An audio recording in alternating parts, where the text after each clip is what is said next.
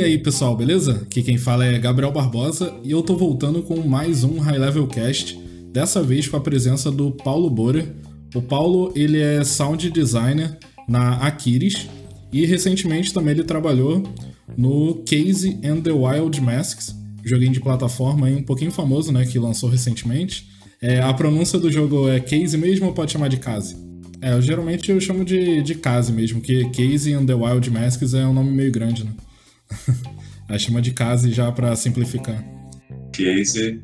E é um nome legal, um nome carismático e tal. E ele ficou procurando, né? Ficou falando, né? Ficou vários, vários tampão assim procurando uma pronúncia legal, um nome que tem uma sonoridade legal e chegou no case, case. E aí só depois que a gente foi procurar o significado, né? não foi pensado nisso. Ah, maneiro. Qual é o significado mesmo? É vento em japonês. Ah, até que combinou, né? Combina, né? Não, daí depois que a gente descobriu isso, aí tem várias coisas do jogo, né, que foram pensadas e boladas em cima disso. Inclusive, tem um personagem do jogo que é o Typhoon, né?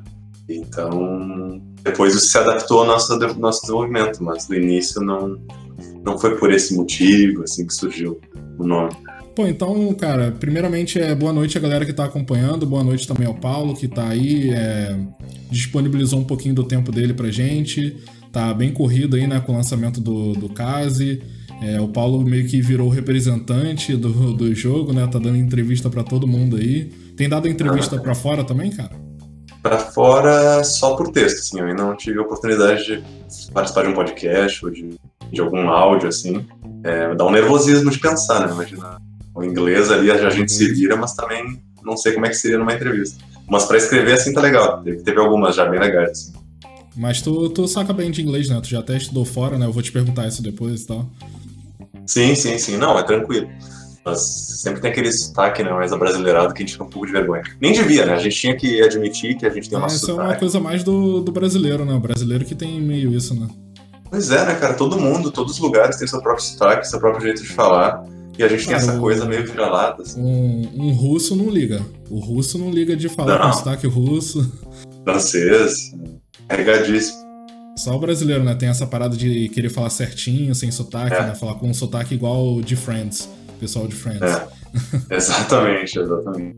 Mas aí, beleza, cara. Eu queria primeiro que você é, se apresentasse e contasse um pouco aí da tua história, o que, que você fazia antes de, de começar a trabalhar com videogame. É, você trabalha uhum. com música, o que, que faz um sound designer também, a gente vai chegar lá, né? Mas aí eu queria que você se apresentasse primeiro, o que, que você fazia antes. Como é, conta um pouco aí da, da tua história. Cara, em primeiro lugar, obrigado pelo convite aí. É, eu vi alguns podcasts já do High Level e tal, quando tu veio falar comigo, achei bem legal o conteúdo que você produz aí. Uh, então, obrigado pelo convite. É, boa noite para todo mundo que está assistindo. E, cara, é, eu sou o Paulo, Paulo Borer, eu é, sou formado em música, sempre gostei muito de videogame e música, desde que eu tinha. Sempre conto essa história, mas desde que eu era bem pequenininho, assim, eu tinha 6, 7 anos de idade, eu fazia aula de piano e tal, e gravava as músicas que eu ouvia nos joguinhos na TV, assim, levava para minha professora de piano, ela levava para casa, tirava as músicas e ensinava depois. Eu sempre tive essa fascinação com jogos e com a música de joguinhos, assim. Principalmente jogos japoneses, né? eu sou muito viciado em joguinhos ali da Super Nintendo e tal, é, JRPG bastante também. Até tava falando contigo, né, Gabriel, que eu entrei agora na, na onda do Final Fantasy XIV online, a vida tá acabando e tal, já não bastava não ter tempo, né? Cometi esse erro e tal. Então, comecei assim, bem pequenininho, tocando piano, violão, guitarra e tal. E aí, colégio normal, né, já tocava, tinha bandinhas e tal. E aí eu saí do colégio, fiz faculdade de jogos e de música. E aí eu não consegui avançar muito nos jogos, porque programação é uma coisa meio complicada, foi meu forte, mas eu avancei na música, daí eu me formei em música. E nesse tempo, acho que me formei em 2011, por aí. Então, de 2009 até 2011, eu trabalhei bastante como, como professor. Na verdade, 2011, 2009 até 2013. Bastante de aula de música, né? Trabalhei como professor de teoria musical, de, de guitarra, enfim. E aí eu comecei trabalhando profissionalmente na música, lecionando mesmo. Uhum. E aí, uh, depois que eu terminei a faculdade de música, resolvi, daí sim que eu resolvi especializar. Pô, vou seguir o meu sonho e tal. Vou tentar fazer isso acontecer, de trabalhar com áudio para jogos e tal. E aí eu fui morar um tempo fora, daí eu morei dois anos em São Francisco, na Califórnia. me especializei em áudio para jogos. E Isso aí foi, foi eu conheci realmente essa ideia. Essa, foi em 2013, mais ou menos. Tu já tinha é, tentado 2013 a, a faculdade de jogos? Tinha, tentei, é, eu tô, tô, tô, correndo. Eu comecei em 2007, foi quando eu entrei não, na faculdade de jogos. Não precisa correr não, pô, pode ficar tranquilo. Não, tranquilo, mas tem bastante tempo. É, em 2007, 2007 eu entrei na faculdade de jogos da Unicinos em Porto Alegre, né, aqui em São Leopoldo, né, que é pertinho de Porto Alegre, em Grande de Porto Alegre. E aí fiz um ano e meio, mais ou menos. Fiz um ano, não fui muito bem, né, até consegui, até tava gostando, assim, de várias das, das disciplinas ali, bastante de modelagem, de roteiro de jogos, deu para brincar um pouquinho fazendo umas musiquinhas e tal. Mas aí a parte de programação, assim, que era o foco do curso, não, não consegui dar de letra, assim, bem pelo contrário. E aí foi em 2008, é, daí aí eu fiquei um ano, 2007 até 2008, e aí em 2008 eu resolvi fazer faculdade de música. Aí eu fiz a faculdade de música junto com a de jogos, até um tempinho ali, tipo, duas faculdades, uma loucura. Até que eu dropei de vez jogos para me formar em música, daí, uns anos depois. E tu, tu já estudava música antes, né? Sim, sim, né? desde pequenininho eu sempre estudei música. É, comecei, deve, deve sido em. Tenho 31 anos, 1997, tinha uns 7 anos de idade foi quando eu comecei a estudar piano. E aí, lá pelos 10, 11 anos, assim, aconteceu até uma história engraçada, né? Que eu tinha.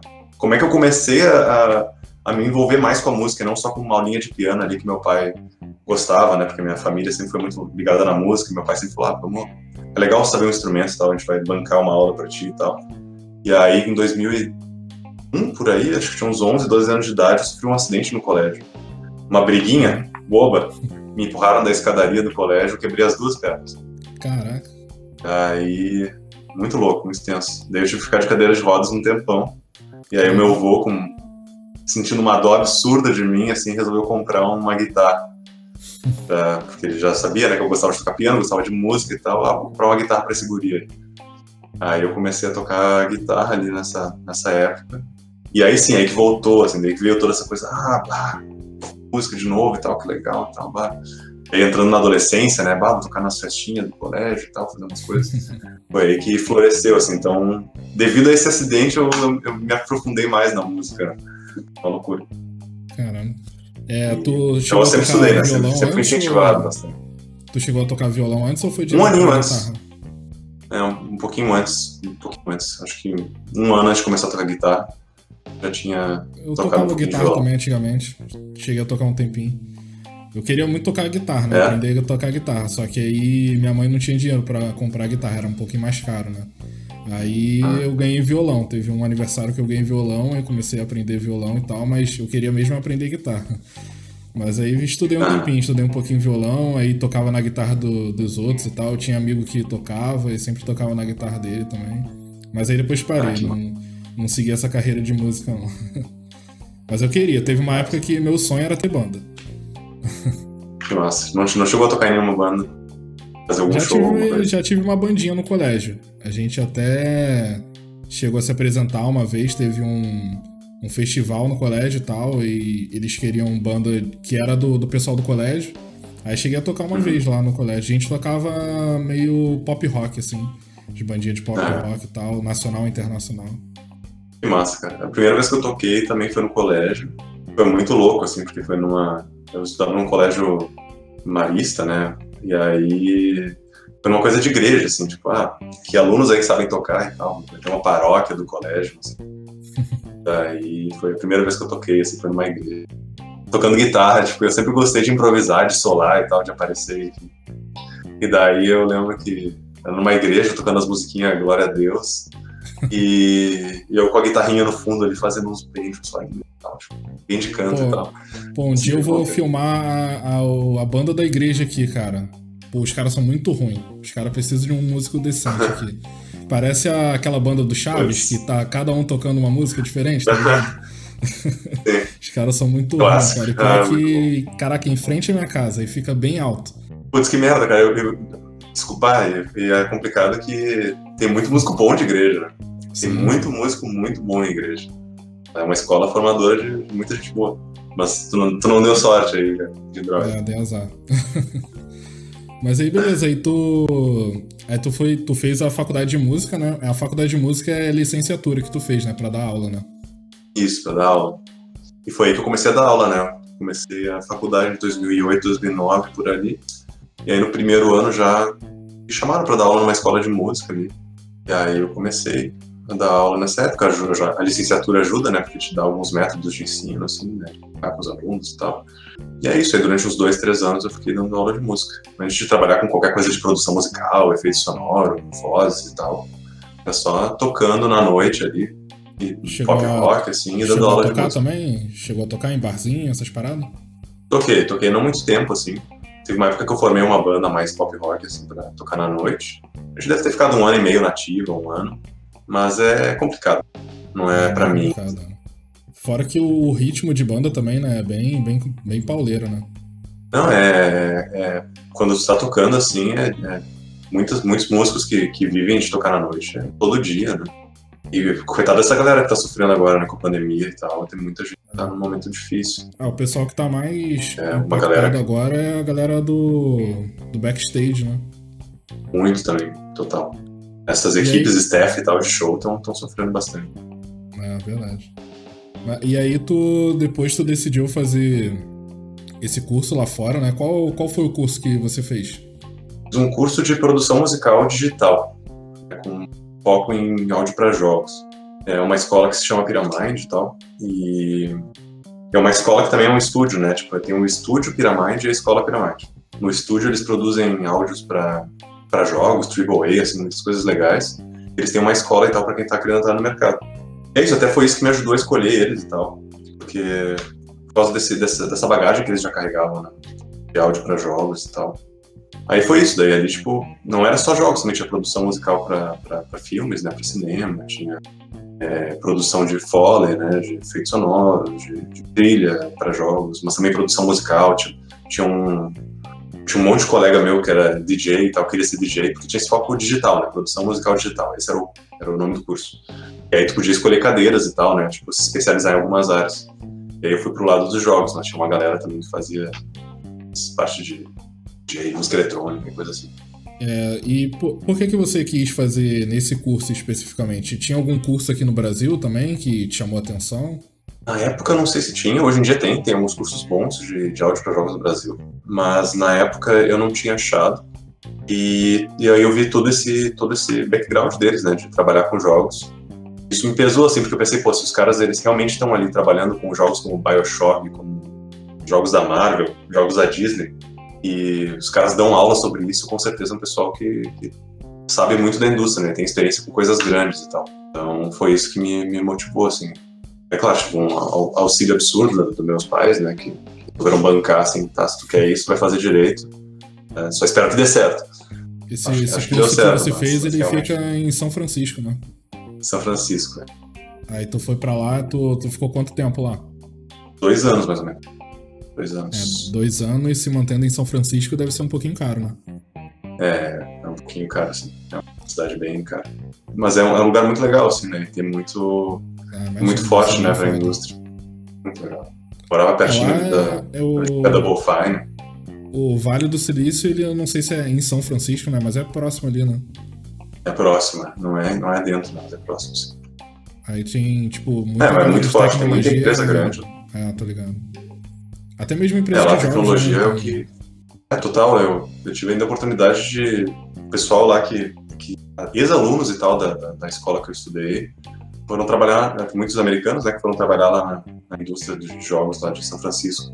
Uma galera que trabalhava na Double Fine, né, cara? Tipo, ainda tive acesso e tal pra entrar lá, tipo, conhecer o pessoal.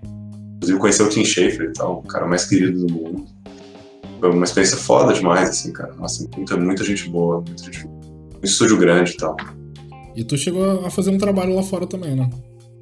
Sim, daí teve um, um trampo muito massa, né? Que daí na, nessa escola, né? Tipo, como, como eu falei, né? Tinha uma escola e tinha um estúdio da, da Pyramid. E aí no estúdio, na época que eu tava estudando, eles começaram a trabalhar no, no jogo Sunset Overdrive, né? Aquele jogo da Insomniac, foi exclusivo de Xbox One, né? Eu era aluno lá e tal, e daí tipo, eles tinham um programa para alunos estagiarem né, na Pyramid.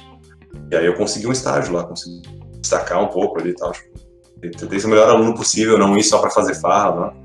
E aí eu consegui, tipo, uma vaga de estágio E aí, nesse tempo né, que estava em desenvolvimento do jogo, eles me chamaram para participar. Então, eu consegui trabalhar em algumas músicas do Sunset, do Sunset Drive. E foi massa, cara. Foi, foi, bem massa. Comecei limpando o privado ali, né? Tipo, ah, estágio inicialmente era. Cara, era, era aquilo ali, né? Esfregão e tal, limpando a escola, os estúdios e tal. Banheiro, trocando papel higiênico. Era tenso o negócio. Mas aí com o tempo tu vai tendo a oportunidade ali, tipo, ah, tô, tô aqui passando um, uma vassourinha e aí tem um, um, um, músico foda ali que tá gravando uma música pro jogo. Aí tu fica ali, tu vê o pessoal microfonando, como é que coloca o microfone da melhor forma possível para captar o som direito. Ah tá, essa bateria foi microfonada desse jeito. Ah, o bumbo da bateria, interessante. E aí tu vai, tu vai fazendo a mão ali, acompanhando o pessoal trabalhando, até que um dia me chamaram. Ah, não quer participar aqui e tal, ajudar a microfonar os caras e tal. E aí foi, fui construindo essa relação até que no momento eu comecei a tocar guitarra nas músicas do jogo e tal. Caralho, foi assim que tudo começou. Só de ver os caras fazendo já é uma experiência foda, né? Sim, era só o que eu queria, cara. Foi muito maior do que eu tava, tava esperando, assim. Foi, foi uma experiência incrível. Porque o Sunset Overdrive teve uma... Foi muito legal como foi feito nessa produção da trilha sonora deles, que a ideia era que, como o jogo tem essa temática super punk rock, né? A ideia é que tivessem é, artistas independentes de todos os Estados Unidos indo gravar suas bandas independentes e tal na, na, nessa, nessa escola, na Pyramide. Então, tipo, tinha gente de todas as partes dos Estados Unidos indo lá gravar, tipo, os, os caras tocando super cruzão, assim, né, um som, tipo, bem punk, assim, né? Tem umas mais elaboradas, mas muita coisa super raiz, assim. E aí tu vê o pessoal chegando, viajando, chegavam com as, com as cases dos instrumentos e tal, chegavam, gravavam, gravavam umas duas, três músicas, assim, e iam. No dia seguinte veio um outro artista, uma outra banda. E aí tu via ali as bandas microfonando e tal, os caras preparando, preparando. Então, cara, foi uma puta, uma baita experiência. Uma baita experiência. No, nesse jogo você fez as músicas, já trabalhou fazendo a trilha de guitarra de algumas músicas? Isso. É, aí o que aconteceu é que a, a, a escola, é, o estúdio resolveu fazer uma banda para gravar algumas músicas exclusivas pro jogo, que não fossem licenciadas de outras bandas alternativas, independentes e tal. E aí a gente formou uma banda com professores e alunos da escola e tal. E aí a gente compôs ali umas três, quatro músicas pro jogo. E é isso, né? E aí eu, eu também toquei guitarra em algumas músicas como guitarrista de suporte, né? De algumas bandas ali que. Enfim, tipo, punk rock, né? Tipo, tinha alguns músicos ali que não eram tão bons também. Óbvio que tinham músicos muito bons. Mas às vezes eles queriam mais um, um solo de guitarra, alguma coisa mais diferente, assim. E colocavam pra fazer só um solinho numa música. Tem um monte de música ali que eu fiz só um solinho de guitarra e tal, ali uns uma aparição de uns 15 segundinhos. Mas pra Pô, mim valeu um monte. Me... Depois tu me passa essas músicas aí que tu fez. Pra eu dar uma ouvida. Com certeza, com certeza. Pode ver.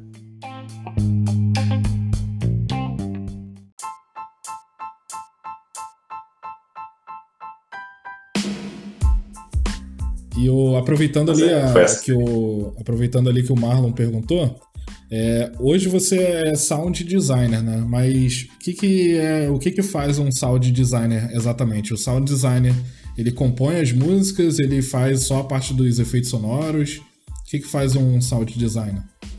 É, sound designer é diferente do compositor, né? É, o sound designer ele foca em passar a experiência sonora em efeitos sonoros na maior parte das vezes do jogo.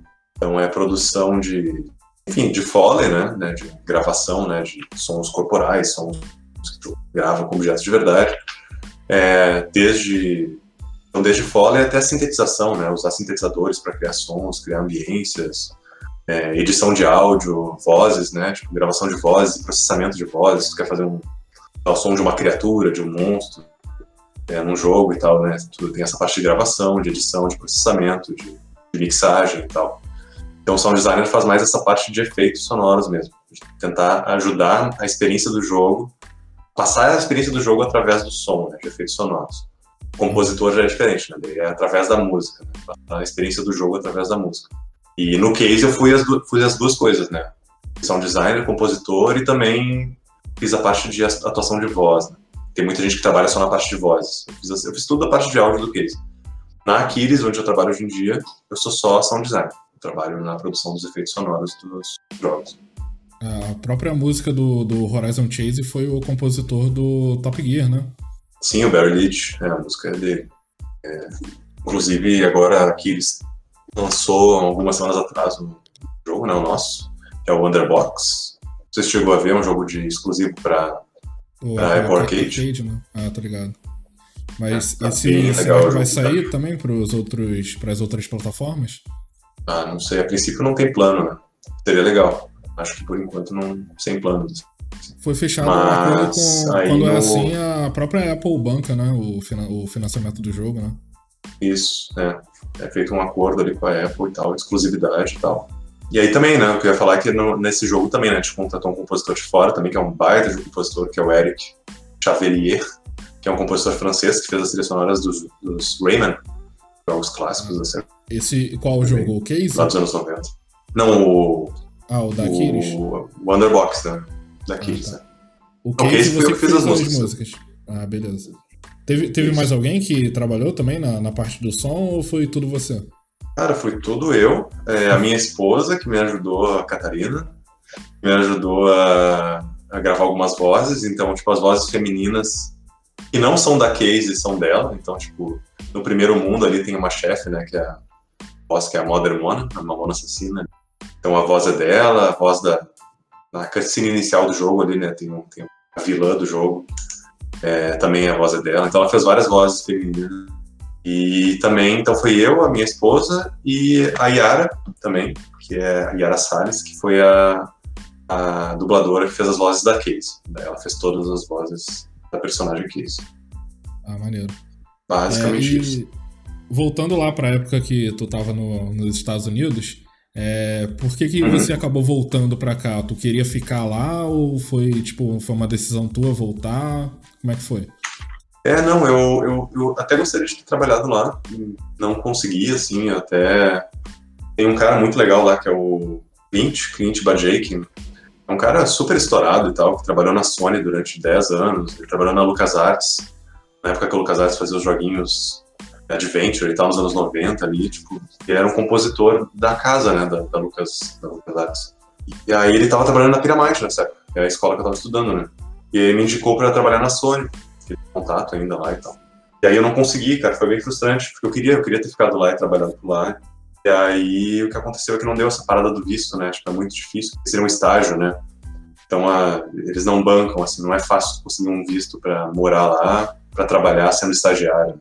Então eu até consegui a oportunidade, me entrevistaram e tal, mas por conta dessas questões de visto não rolou. E aí eu voltei pro Brasil. E aí quando eu voltei, logo em seguida eu comecei a trabalhar no Case, comecei a trabalhar em produtora de áudio e aí, e aí sim comecei a trabalhar de fato com áudio para jogos. Tu voltou pra cá em que ano? Foi 2014, final de 2014. Aí tu já começou. Nessa época já? Tu já começou a trabalhar no Case? Comecei a trabalhar em 2016 no Case. Então eu voltei, eu voltei, cheguei no final, final de 2014 no Brasil. Aí eu comecei a procurar trabalho, não tava precisando.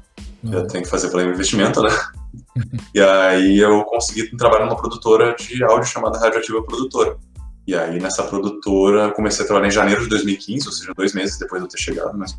E aí trabalhei na- nessa produtora até 2019. Tem um monte de coisa legal que dá pra contar nessa produtora que eu fiz ali. Período bem legal, isso foi importante pra mim. Isso. Até que em 2019 eu entrei na Aquiles. E aí o Case eu comecei a trabalhar em 2016, né, em paralelo com a, com a vida de full time nessa produtora de áudio. Pô, o Case então tá, tá bastante tempo em desenvolvimento, né? Ficou em bastante tempo. Total, cara. Então, ele começou em 2015, né? O Cristiano Bartel, né, que é o cara que, que iniciou a ideia do Case, ele. Cara, é um negócio, é um, tipo, um sonho da vida dele, assim. Tipo, o cara, desde o início dos anos 2000, ele já tinha um protótipo do que seria o Case. Cara, Ele queria fazer um jogo de plataforma, tal, super inspirado em Sonic e tal. É, depois ele foi indo pro lado mais do Donkey Kong e outros jogos, né? Mas inicialmente era super um um Sonic, assim, brasileiro. 2001, 2002, eu acho que já tinha um protótipo do jogo. É, mas aí em 2015, né, que, que o case começou a ser desenvolvido e eu entrei no projeto em 2016. Janeiro de 2016. É, o Case é o primeiro jogo da, da Pixel Hive, né? Só que a galera já é uma galera experiente, né? Sim, super experiente. O Bartel, né? O próprio Bartel trabalhou na Kiris, né? Há muito tempo atrás. E o André, que é o nosso produtor executivo, o André Chan, também trabalhou na Kiris. É, cara, enfim, tem uma galera. é, Não é o primeiro jogo de ninguém ali. Mas a gente se juntou para fazer o nosso primeiro jogo juntos. Assim. Inclusive, essa ideia até de ser uma galera mais experiente, que já tinha trabalhado em jogos antes, ajuda, né? Pra, foi um desenvolvimento bem, bem bom, assim, né? Com uma galera que manja já da parada. Então, foi um desenvolvimento bem, bem gostoso, assim. Aham. São quantas pessoas, mais ou menos, no, no total? Atualmente a gente está em seis pessoas, mas, cara, a gente passou por momentos diferentes de desenvolvimento. Assim. Inicialmente, éramos nós seis, vocês estão agora, né? É, mas aí a gente foi juntando muitas pessoas e tal para trabalhar no jogo e tal. Teve muita, muita gente, muito freelance que trabalhou com a gente, teve, teve outras pessoas que foram contratadas full time para trabalhar no case. Eu acho que em alguns momentos a gente chegou até mais de talvez umas 15 pessoas trabalhando no projeto, assim. Enfim, daí muita gente foi, foi, né, foi saindo, gente entrando e tal. E agora que o jogo saiu, a gente deu uma reduzida no número também. Já estão fazendo alguma outra coisa? Estão focados no, no case ainda? Não sei se você pode falar. Cara, a gente está focado. É, a gente está focado no case no, nessa, nessa parada mais do lançamento agora. E a gente ainda tem, né? Tipo, tem algumas pessoas que comentam, né? Tipo, o nosso jogo acabou.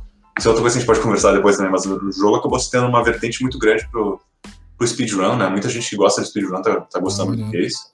E não era nem a ideia nossa, assim, tipo, surgiu depois de um tempo de desenvolvimento, a gente viu que era um jogo que era super amigável para quem gosta de speedrun. Então a gente adaptou algumas coisas e tal. Então a gente sempre tem alguma coisinha assim que dá para melhorar, para deixar uma experiência melhor. Então a gente tá, tá polindo ainda mais o jogo. É, então com alguns patches, algumas coisas, algumas melhorias. É, mas ainda sem, sem, sem, sem alguma coisa para falar sobre o futuro, assim. E eu tô trabalhando na, na, na, parte da trilha sonora, né? O que eu tô focando agora é lançar logo a trilha sonora do jogo, então eu tô editando as músicas, né? Tipo, estendendo algumas músicas, enfim, fazendo a parte legal e tal para que a gente possa lançar principais plataformas, Spotify, YouTube, ah, Amazon e tal. A trilha sonora. Então, é, esse é meu. Tô, tô focando nisso agora. Ah, da hora. É, e você, você comentou que trabalhou na Radioativa, né? Isso, é. Lá na Rádio Ativa, é uma produtora. O que, que você fazia lá? Lá eu era. Eu era é, fazia tudo, né? Uma produtora de áudio. Então eu trabalhava com composição e com sound design e com edição e com dublagem e com muita coisa. A Rádio Ativa é uma produtora muito antiga, assim, da, da década de 90, ali, uma das, das, principais aqui de Porto Alegre. E de uns anos para cá, desde 2000, início dos anos tá, 2010, ali, 2011, ela começou também a fazer dublagem para jogos. Então isso que me chamou muito a atenção para trabalhar na Radioativa, assim, né? Eu quis entrar lá e tal, e foi muito legal a experiência, porque infelizmente a gente tem coisa de, de sigilo, assim, né, de contrato, então não dá para falar os jogos que a gente trabalhou. Mas, assim, todos os AAA da Sony, então tu imagina todos os AAA da Sony de 2011 para cá, assim, a Radioativa provavelmente trabalhou na dublagem. Ah, maneiro. E... Mas tu, mas tu chegou a dublar o personagem aí que a gente conhece? não dublar, eu trabalhava muito na edição, né? Na, na parte de edição e, e, mixagem e tal, e masterização de áudio. Então, e gravação, né? Então, tipo, era, era muito foda, assim, tipo, às vezes tu grava uns dubladores mega famosos aí do Rio, São Paulo, né? Principalmente tem os, os dubladores que são mais conhecidos, né? Então gravar os caras, com... editar, pegar os áudios. Já chegou a trabalhar com o Guilherme Briggs, o dublador do Wendel também, eu não... a Wendell e o. Engraçado, acho que o Wendell e o Guilherme a gente nunca, nunca trabalhou. E, quer dizer, eu, eu nunca trabalhei. A, a, o Wendell eu sei que tem a própria dele, né? O Wendell eu acho que tem o próprio estúdio dele. É, o Wendell tem. Exato. É, mas, cara, bastante, bastante coisa, bastante nome grande, assim, mas. Esses dois acho que são os mais famosos, né? Eu não sei é. se, a, se a Radioativa já, gente chegou a trabalhar em jogos com eles em algum momento. Foi muito legal, então a gente trabalhou, eu trabalhei muitos anos assim com dublagem de jogos, assim, isso que me chamou a trabalhar lá, a atenção para trabalhar lá. E também uh, eu acabei virando tipo, uma figura de produção de, de áudio para jogos deles, assim, que eles queriam expandir nesse. Não só fazer dublagem para jogos, mas também fazer a produção de música e de efeitos sonoros para jogos. Então eu, eu entrei lá para suprir essa necessidade para entrar nesse mercado, né? Eu ajudei o pessoal, tipo, e foi, foi bem legal para mim também. A gente fez parceria com a Aquiles, né? Então antes de trabalhar na Aquiles, eu já trabalhava para a Aquiles através da Radioactive. Então no próprio Horizon Chase, né? Tipo, quando eu entrei na Aquiles, o Horizon Chase já tinha saído. Mas eu ajudei ele, quando a gente estava na radioativa, a gente ajudou, eu fiz alguns sons de, dos carros do jogo, é, Ballistic Overkill, né, que é outro jogo da Aquiles, né, que é um jogo de tiro em primeira pessoa, eu fiz alguns efeitos sonoros, joguinho do Cartoon Network, que era o Superstar Soccer, que é um joguinho de futebol, os personagens do Cartoon Network. Eu fiz algumas músicas pro jogo, então eu já tinha essa parceria com a Aquiles ali, eu aproveitei para fazer um trabalho ali, para fazer um negócio legal, para pegar experiência também. E ao mesmo tempo tocando todas essas dublagens ali, cara. Foi, foi muito legal. Legal esse período. Ah, aproveitando que tu trabalhou de dublagem, é, com a parte de dublagem para jogos e tal, é, eu sempre vejo falando assim, que o, o pessoal falando que dublagem para jogo é um pouco mais complicado, Porque muitas Cara. vezes os estúdios eles recebem só o arquivo de áudio sem muito contexto do que que é. Aí, às vezes a gente até acaba vendo, né, a dublagem em português mesmo.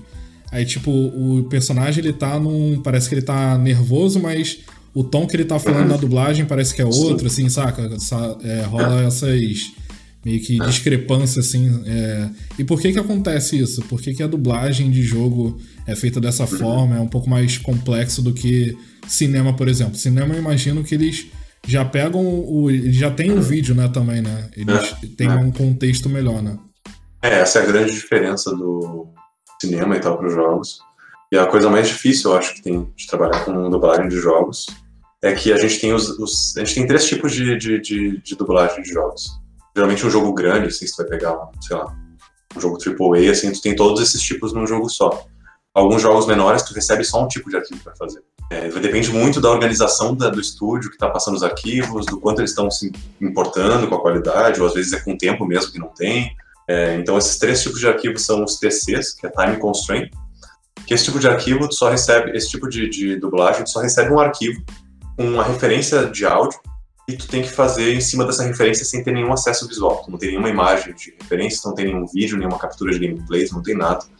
Então tu basicamente tem que ouvir aquele áudio, tentar fazer entonação parecida ali com a tradução, e aí tipo o editor, no caso é o que eu fazia muito, era pegar e editar esse áudio para caber no mesmo tempo do áudio original, para enfim, para não, não perder a, a sincronia quando tu for colocar no jogo. Só que mesmo assim se perde muitas vezes, né? Porque tu não tá vendo a boca do cara ali, tu não tá tem às vezes a expressão e tal. Então é uma coisa assim de tentar deixar a onda, a onda sonora em cima da onda o mais próximo possível, mas isso não quer dizer que vai ficar perfeito. E aí tem outras formas, né? Tem o, o lip sync, né? Que aí é o, quando tu tem imagem, né, do personagem ali, que aí tu tem mais expressão, tu consegue fazer algo mais, mais em cima.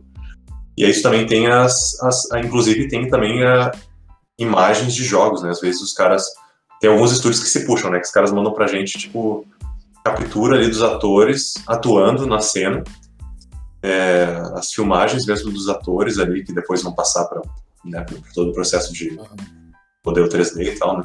Uh, atuando ali, tu consegue ver os atores, a expressão dos atores de verdade, com a boca dos atores, com câmera filmando a boca deles. É fantástico. Aí dá para ter uma noção melhor. Né? É, e já é um nível muito mais legal de trabalhar. É, com certeza. E tem alguns casos, que inclusive a Radioativa já trabalhou, de receber, tipo, só texto. Planilha do Excel, com texto em inglês, a, a, tradução em português. Tu não sabe a duração, tu não sabe nada, cara. Tu tem que só gravar aquela fala. Então, tipo, o primeiro jogo que a Radioativa fez, inclusive, é, foi um jogo de PlayStation 3. Cara, tenebroso, assim, porque, tipo, tu não, não tem noção. Tipo, o cara pode estar. Tá... Isso literalmente tem no jogo, é uma cena do cara conversando com um cara do lado. O cara tá do lado, assim, são dois soldados ali, um conversando com o outro. Só que foi gravado gritando. Porque o texto dava a entender que teria que ser uma fala. E não tinha. Tipo, os caras deram cinco semanas para fazer todos os 30 mil arquivos de áudio do jogo, só no texto e tal, sem informação nenhuma. Então, tipo, tu tinha que entender pelo contexto ali se aquilo era um grito, se era um sussurro, se era.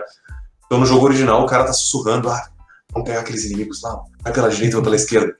E aí, tipo, na, na dublagem fica o cara gritando, vamos pegar aqueles inimigos lá, tu vai pela direita, vamos pela esquerda e tal completamente fora, assim, o cara colado no rosto do outro e tal, sabe? Tipo, cara, porque não, não, não teve a entrega correta do material. Então, tipo, isso acontece muito com jogos. Até hoje, isso tá melhorando, até onde eu sei, faz, faz dois, três anos que eu não trabalho com dublagem.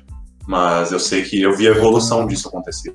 É, tem, tem umas que são bem boas, assim, é, até mesmo dos jogos da Sony, tipo, se você pega o The Last of Us, o último The Last of Us, é, o primeiro também são dublagens que eu acho bem boa, mas geralmente eu não, não jogo dublado em português, eu prefiro o áudio original, assim, porque é, meio, é mais a visão da, da galera que tá criando e tal, então sempre prefiro o áudio original e tal.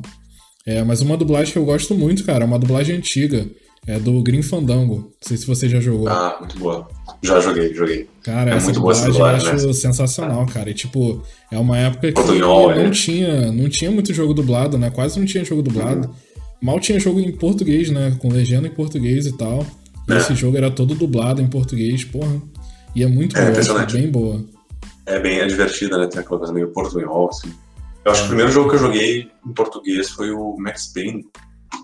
Acho que o Max Payne 1 veio, veio duplo. Ele era Eu não engano, dublado? tenho certeza. Acho que sim. Eu acho que sim. O Max Payne 1 ou 2, mas foi, foi, foi muito legal. É, Eu também não tenho tanta, tanto hábito de jogar jogo dublado. Eu jogo geralmente no, na- no idioma original, seja em japonês, inglês, enfim. E aí, se eu vou jogar de novo, daí eu tento ver a versão dublada. Então, se é um jogo que eu dublei, daí eu jogo dublado. Então, então, então, pra curtir o trabalho ali. Mas geralmente é na segunda vez que eu jogo um jogo, daí eu vejo como é que tá a dublagem dele.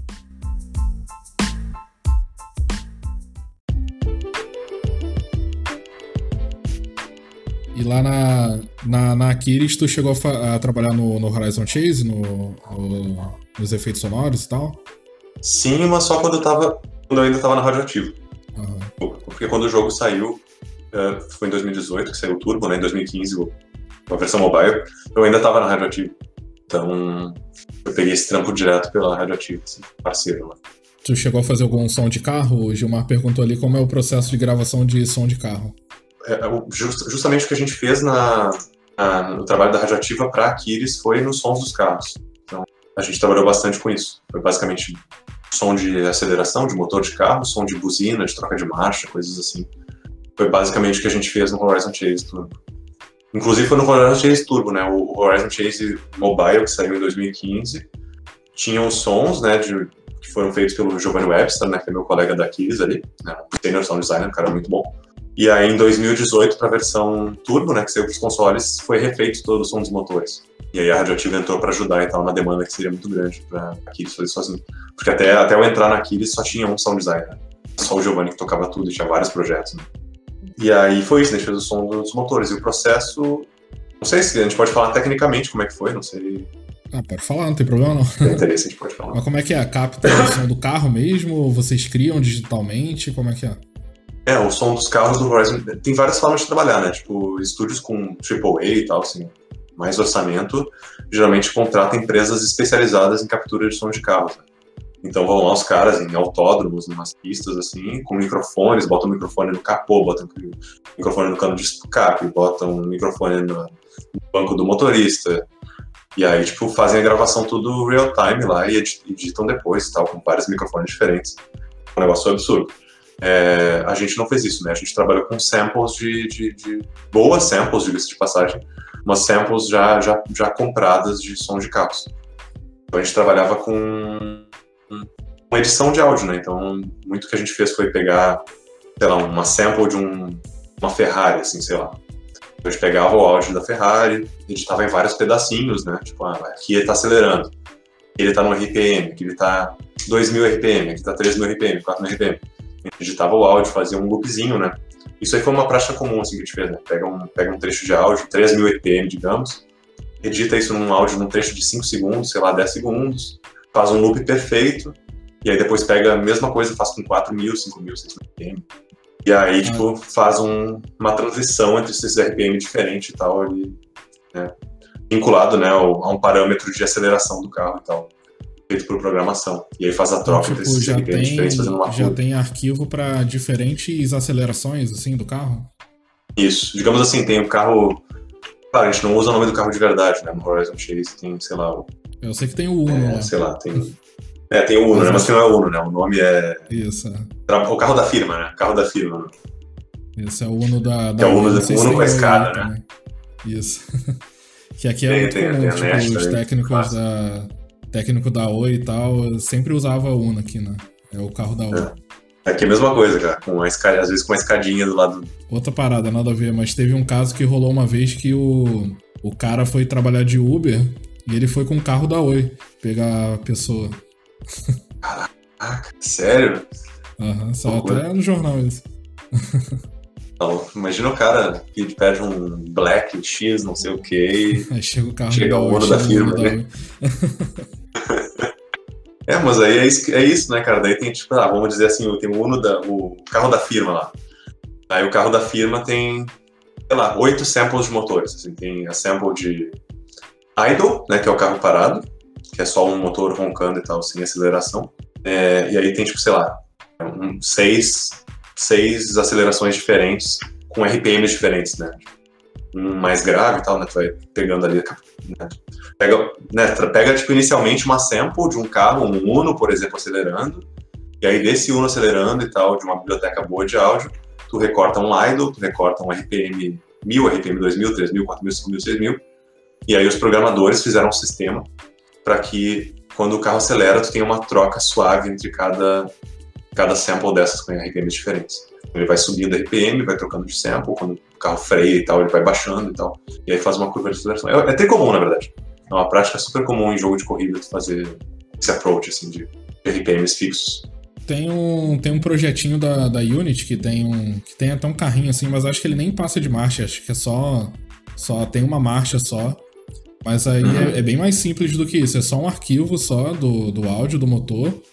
E aí, a, pela programação, eles controlam o pitch. O pitch, né? Quando ele uhum. vai acelerando, vai aumentando o pitch. Assim, é, um, é, um, é bem mais simples do que vocês fizeram. É.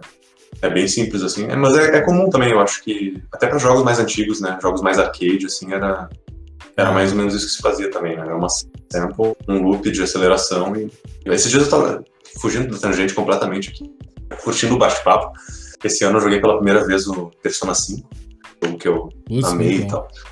A música é sensacional, nossa, deve aí, ter tipo, pirado, né? Ah, nossa.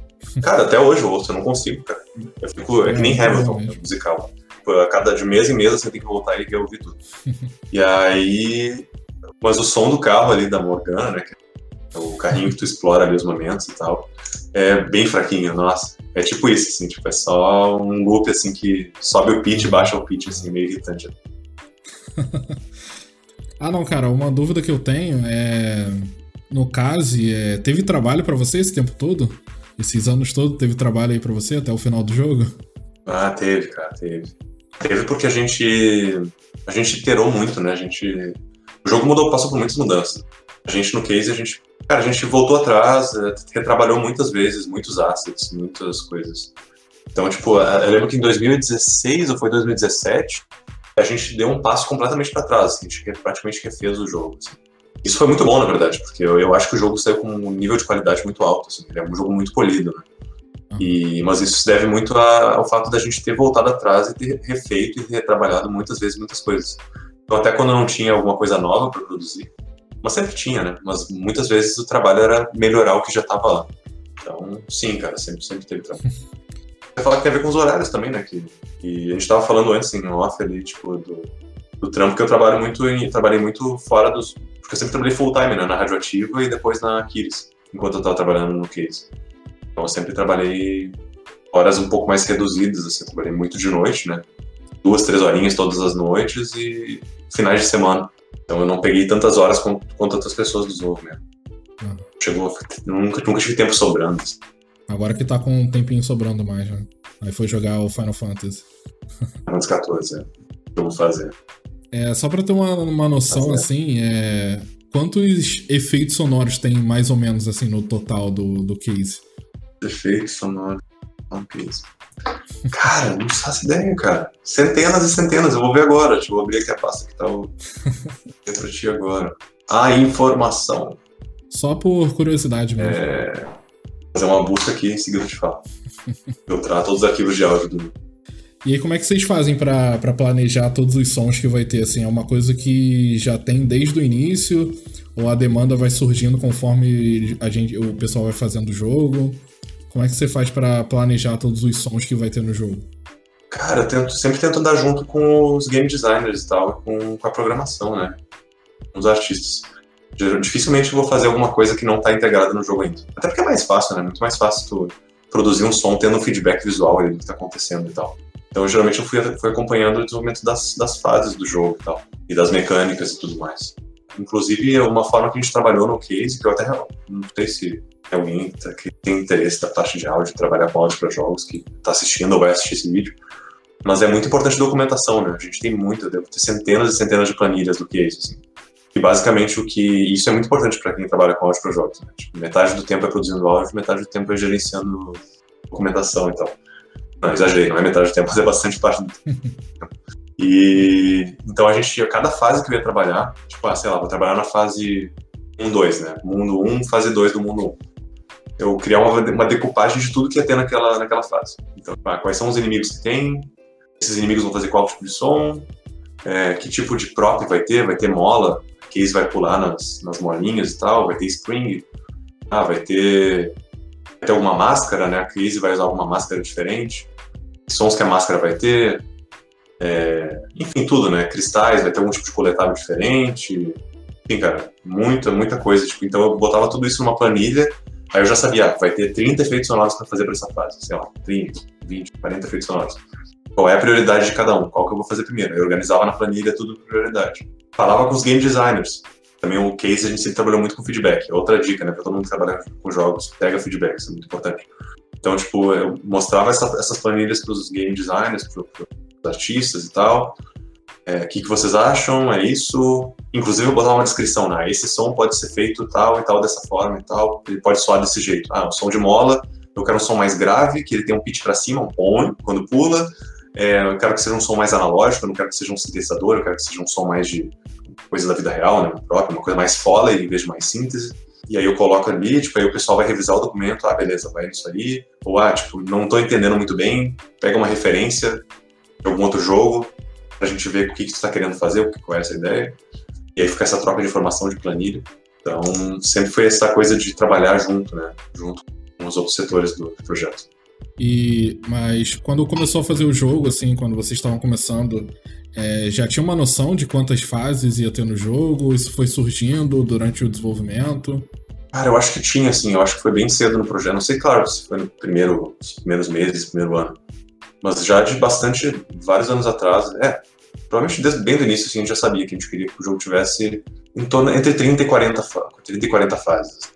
Então são quatro mundos com oito fases cada, dá 32 fases, mais quatro fases secretas e mais todos os bônus, né? Sei lá, tem uns 70. Mais ou menos sabia que seria essa demanda, assim. E como é que tu conheceu o pessoal da, da Pixel Hive? Ah, o pessoal da Pixel Hive eu conheci numa, numa Game Jam, uma Global Game Jam. Eu tava trabalhando com o Daniel Romarenko, né, que é o, o artista, que ele foi o cara que todo, fez todo o pixel art, toda a arte do case. Tudo, tudo, tudo. O cara fez sozinho, o cara é muito bom, o Daniel é muito bom.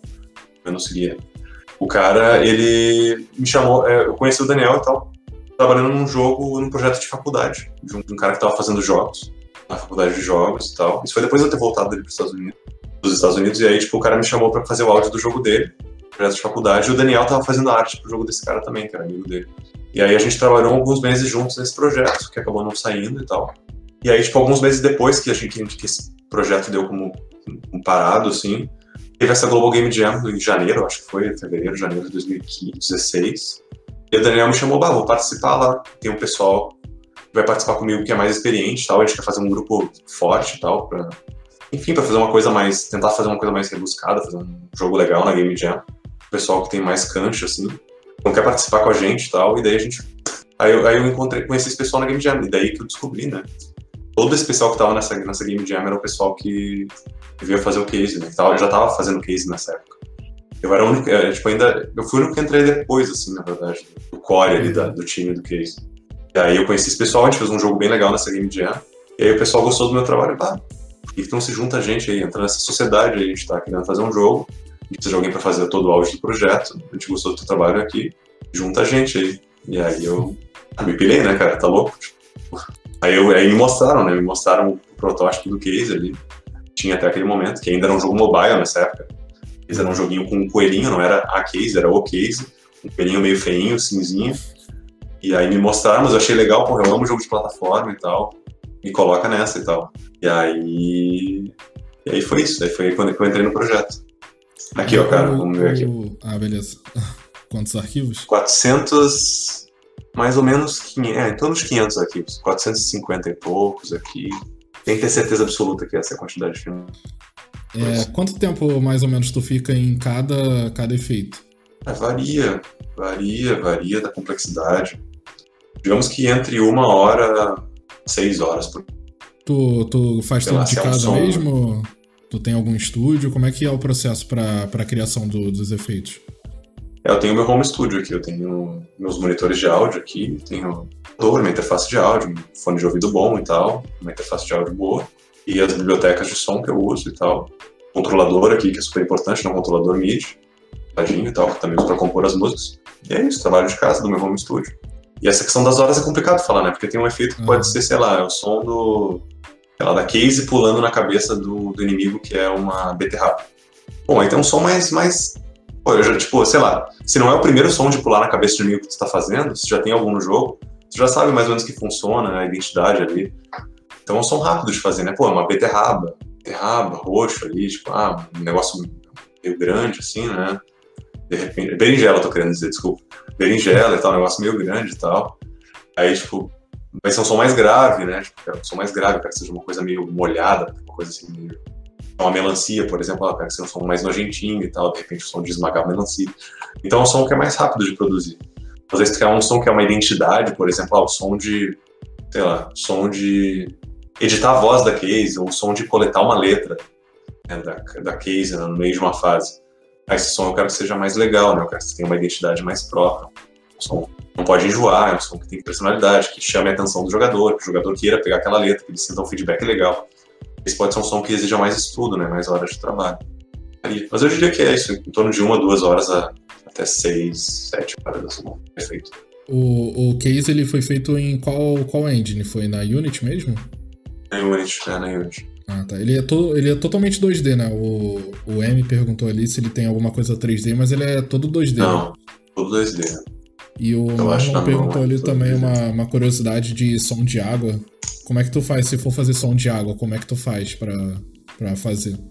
Ah, é biblioteca, né? Eu tenho muita biblioteca de som. Tem que ser, né? Porque eu não tenho estrutura para é igual pra, som do carro, né? Fazer tem, fora, tem né? coisa que tu já pega um sample Exato, e edita. Né? É. Edita, é, sei lá, é, o som da case pulando numa.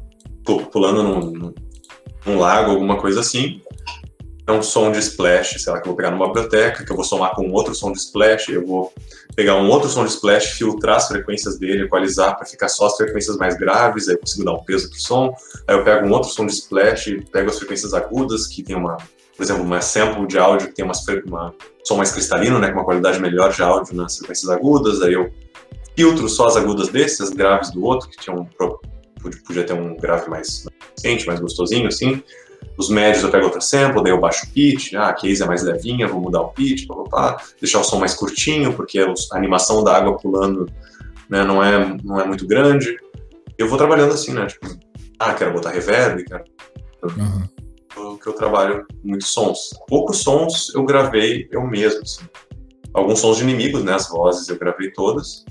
Mas som, assim, de de objeto, assim, tipo som de mola, som de, de item e tal, de bomba e tal, de coisa assim. Tudo é. Quase tudo é som de biblioteca. Né?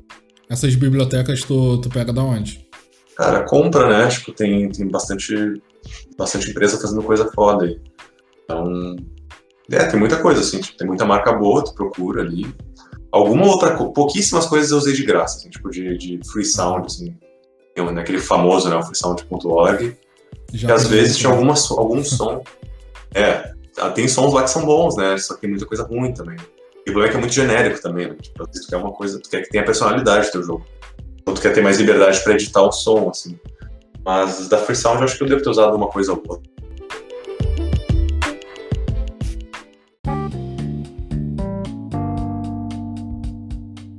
É, no case tu fez a música também, né? Não fez só os efeitos sonoros, né? Isso. Na, na parte da música, é, você chegou a. É, tu, é instrumental ou foi tudo digital? Como é que você fez a parte da música? Alguns instrumentos analógicos, alguns foram tocados mesmo, com guitarra, né, que é o meu instrumento. Então, tipo, quando tem guitarra, qualquer coisa assim é tocado mesmo. Mas a maior parte das coisas foram samples, né, instrumentos virtuais mesmo. Por exemplo, pegar ali o tema do jogo, né, que é a música da tela de início do jogo, que é a música do, de um dos nossos trailers ali. Ali é uma música que as guitarras eu gravei, o baixo, e aquele baixo? Tem alguns baixos que eu toquei, aquele eu não tenho certeza.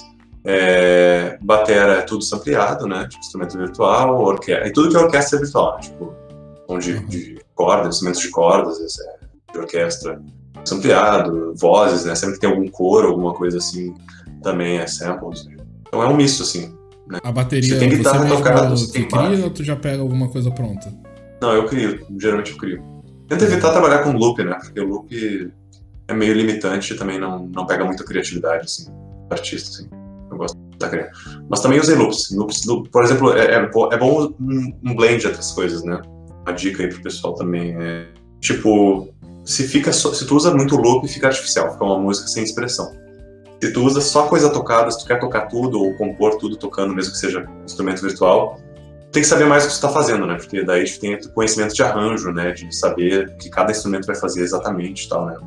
Então, mas, mas fazer um blend ali, tipo colocar um loopzinho de algum instrumento de fundo, assim, para compor, para mim é um, é um, equilíbrio legal, assim. Então, tipo, na, na trilha do Case é uma trilha muito tribal, né? A gente foi muito pro lado étnico das músicas, né? Tem muita coisa africana, assim, uma coisa, uma música que tem alguns elementos mais brasileiros, assim. Então, tipo, percussão é mais étnica, assim, vamos colocar. Eu uso, usei bastante loop.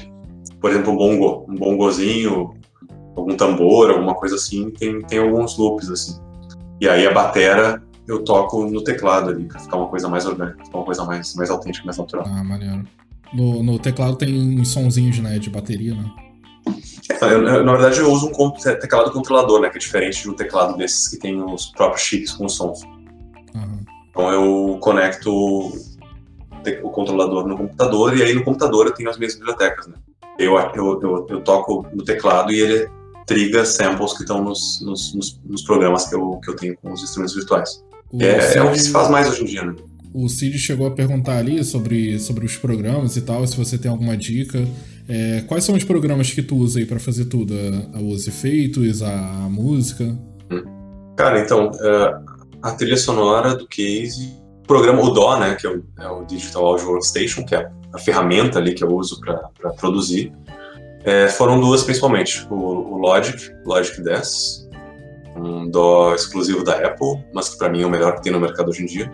Infelizmente, só para Apple é muito ruim isso, não sei porquê. Quer dizer, eu sei porquê. Né? Enfim, é, e o Pro Tools. É, é, um programa bem conhecido e tal, é muito bom. O Logic eu uso mais para composição, né, para arranjo de instrumento virtual mesmo, que eu acho que tem mais recursos para isso. E o Pro Tools mais para gravação, né? O Pro Tools ele é melhor para gravar vozes, para dublagem, né? Tipo, a Yara, né, que gravou as vozes, eu pegava e editava no Pro Tools.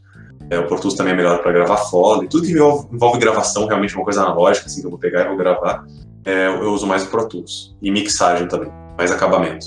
E criatividade, produção, arranjo e tal, tipo, posição no Logic. E aí os softwares que eu uso de plugins e tal, de bibliotecas, cara, muita coisa da Native Instruments. Eles têm lá o Complete, pacotão e tal, com um monte de instrumento virtual muito foda, assim, recomendo muito. É, Complete, muita coisa da Spitfire Audio, que é uma empresa que faz bastante coisa orquestrada, assim, tem uns violinos, assim, umas umas cordas, uns sopros. Tem coisa do Hans Zimmer, lá, uns pianos do Hans Zimmer, assim, percussão do Hans Zimmer que são muito boas. É, com uma qualidade absurda de, de áudio, assim. É, que mais? Algumas coisas nativas do próprio Logic, por isso eu gosto tanto do Logic, ele tem muito recurso que vem dele mesmo. Inclusive esses loops de percussão que eu falei que eu usei de bongô, de tambores e tal. Muita coisa é nativa do próprio Logic. Uh, que mais? Tem que fazer a lista. Cara, muita né? coisa do, é, cara, me mandem uma mensagem, cara. No Twitter ali, sei lá, no Instagram, no Facebook, me adicione, eu posso, quem quiser, tipo, só fala comigo que eu faço uma listinha, não tem problema. Tu, tu, usa, tu usa Mac, então, né? Uso Mac. No Case eu trabalhei no Mac inteiramente. Assim. Na Kiris aqui, agora, por exemplo, eu tô aqui no PC. É, mas pro Case sempre trabalhei no Mac por causa da criação das músicas, para poder usar o Logic. E por que, que esses programas assim geralmente tem pro, pro Mac e não tem pro Windows? Cara, eu acho que é uma coisa mais do legado, assim, de... É uma coisa mais passada, assim, porque o Mac ele sempre foi mais poderoso, assim, no processamento de áudio, nas placas de áudio e tal. Então, tipo, muitas empresas, elas desenvolviam inicialmente para Mac, assim. Hoje em dia não tem essa diferença. A, a, arquitetura, né, do Mac sempre foi favorecer o áudio, assim, sempre tiveram mais, mais cuidado, sempre teve tem uma qualidade melhor e, e programas mais estáveis. Habilidade de forma geral no Mac, né? Então, a maioria das empresas, quando começou essa onda de áudio digital nos anos 90 ali, começaram a fazer exclusivamente com Mac, por causa dessa performance e tal, essa estrutura que, que, a, que a Apple disponibilizava. Então, se criou essa, essa, essa, esse legado, assim, que até hoje. Então, ainda, ainda muitos programas são feitos pensados em Mac. Então, ainda muitos programas, o próprio Pro Tools, por exemplo, funcionam melhor no Mac do, que no PC, porque eles são feitos a partir do, do Mac e depois portados uhum. para PC. Mas você que Mas hoje em dia, pra mim, não tem diferença. Os dois. É, isso que eu ia te perguntar. Pra, você trabalha nos dois hoje. Você sente essa diferença ainda ou é a mesma coisa? Cara, sinto um pouco. Primeira, primeira coisa que pesa pro Mac, pro meu lado, é o Logic, né? Que é um programa exclusivo. Então não teria como trabalhar fazendo música. Quer dizer, tem outros programas tão bons quanto, mas para mim o que eu me adaptei, o que eu mais gosto de usar é o Logic. Uh, então tem esse fator e também o, o Logic, o Apple, os computadores da Apple ainda são mais estáveis, né? Consigo trabalhar com menos crash e tal, mais rápido também, funciona um pouco melhor, assim, principalmente em performance, em velocidade e em crash. Mas eu acho que é muito por causa disso, porque os programas são desenvolvidos, às vezes, inicialmente para Mac e depois portados para PC. Tem uma diferençazinha, assim, mas cara, na Radioativa, quando eu comecei a trabalhar, era só PC. Aquiles é só PC. Eu tô falando aqui, mas, tipo, eu trabalho profissionalmente no PC muito mais do que no Mac. No Mac foi só o case, praticamente, porque é um trabalho que eu faço de casa, né? Tipo, um segundo trabalho e tal, que daí eu posso usar o meu computador e tal, fazer do, jeito que eu, que eu preferi. Mas trabalhei sempre muito mais no PC e mesmo nível de qualidade, assim. Um pouquinho mais travado em alguns aspectos só. E não tem um programa lógico. E o investimento hoje no Mac também é meio complicado, né? É, até não, no não PC, recomendo, até o PC, PC também tá, tá bem caro hoje também. É, tá caro, mas eu não recomendo, assim. Não recomendo, até porque você tem que ter muita RAM, tem que ser uma máquina muito potente, SSD. Ou se tu vai pegar um iMac, eu comprei esse iMac na época que eu tava morando lá fora. O dólar tava 1,50, tava 2 reais, acho, naquela época. Então, tipo, hoje em dia um iMac, tipo, tu vai pagar 20 mil, 30 mil, não, não, não faz sentido, cara. É, não faz sentido. Sendo que o PC entrega quase o mesmo resultado, assim, só não, pra mim, pra mim não. Assim, mas porque eu, eu, eu, tô, eu, ainda, tipo, ainda tenho o Mac daquela época, por isso que eu ainda uso, assim. Mas se eu fosse trocar de máquina, e daqui a pouco eu vou ter que trocar, porque já tá com 7, 8 anos assim, o Mac, uh, eu vou pro PC, tipo, não tem condições. É, e aproveitando também, né, que, que dicas que você dá pro pessoal que tá, tá querendo começar nessa parte de, de sound design, né, ou até mesmo de composição, né? Imagino que a galera que vai compor já tem um background já de música, mas o pessoal quer é, começar a trabalhar com efeitos sonoros. É, que dicas que você dá assim pro pessoal que tá começando? Tem que fazer um curso lá em São Francisco também? Não, não, não nada a ver. Não, tá louco. É, tem muito jeito de aprender e tal. O negócio é estudar, assim. A dica que eu dou sempre é, é estuda, porque não é como fazer áudio para outras coisas. É muito específico, é muito técnico, você tem que saber as engines. É, inclusive, a gente pode entrar depois mais a fundo, tecnicamente, como é que eu faço para integrar os áudios na, na Unity, mas tem todo um sistema e tal que, que eu tive que aprender e tal. Então, tem todo o conhecimento técnico de, de, de áudio para jogos específico, como saber usar engines, saber usar middlewares, né, tipo Fmod, WIs, enfim, essas, essas, ferramentas que a gente usa para trabalhar com áudio para jogos.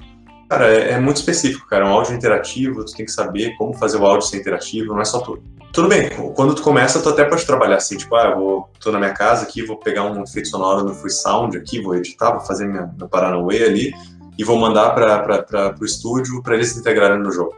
É um primeiro passo e tal, mas não é o ideal, assim, de trabalhar com jogos. O ideal é tu saber, né, como integrar, tu saber conhecer o jogo, é saber as ferramentas, é estar em contato com os desenvolvedores, é saber o que é melhor para o produto. Porque é isso, né? Sound design, tu está tentando agregar valor para o produto e aumentar a experiência, melhorar a experiência daquele produto através do som. Então, se tu não tem um contato direto com os desenvolvedores, se tu não sabe a linguagem, né, tipo, não, não ajuda muito. Então, o que eu recomendo é isso, cara, é estuda e não precisa ir para São Francisco para estudar. Tem muitos cursos no Brasil, tem muitos cursos de graça, tem YouTube, tem um monte de jeito tem um monte de, de canal aí que, que, pode ajudar e tal para começar nisso. É, tem formação hoje em dia de game áudio online, tal. Tem, tem faculdade, tipo, mega.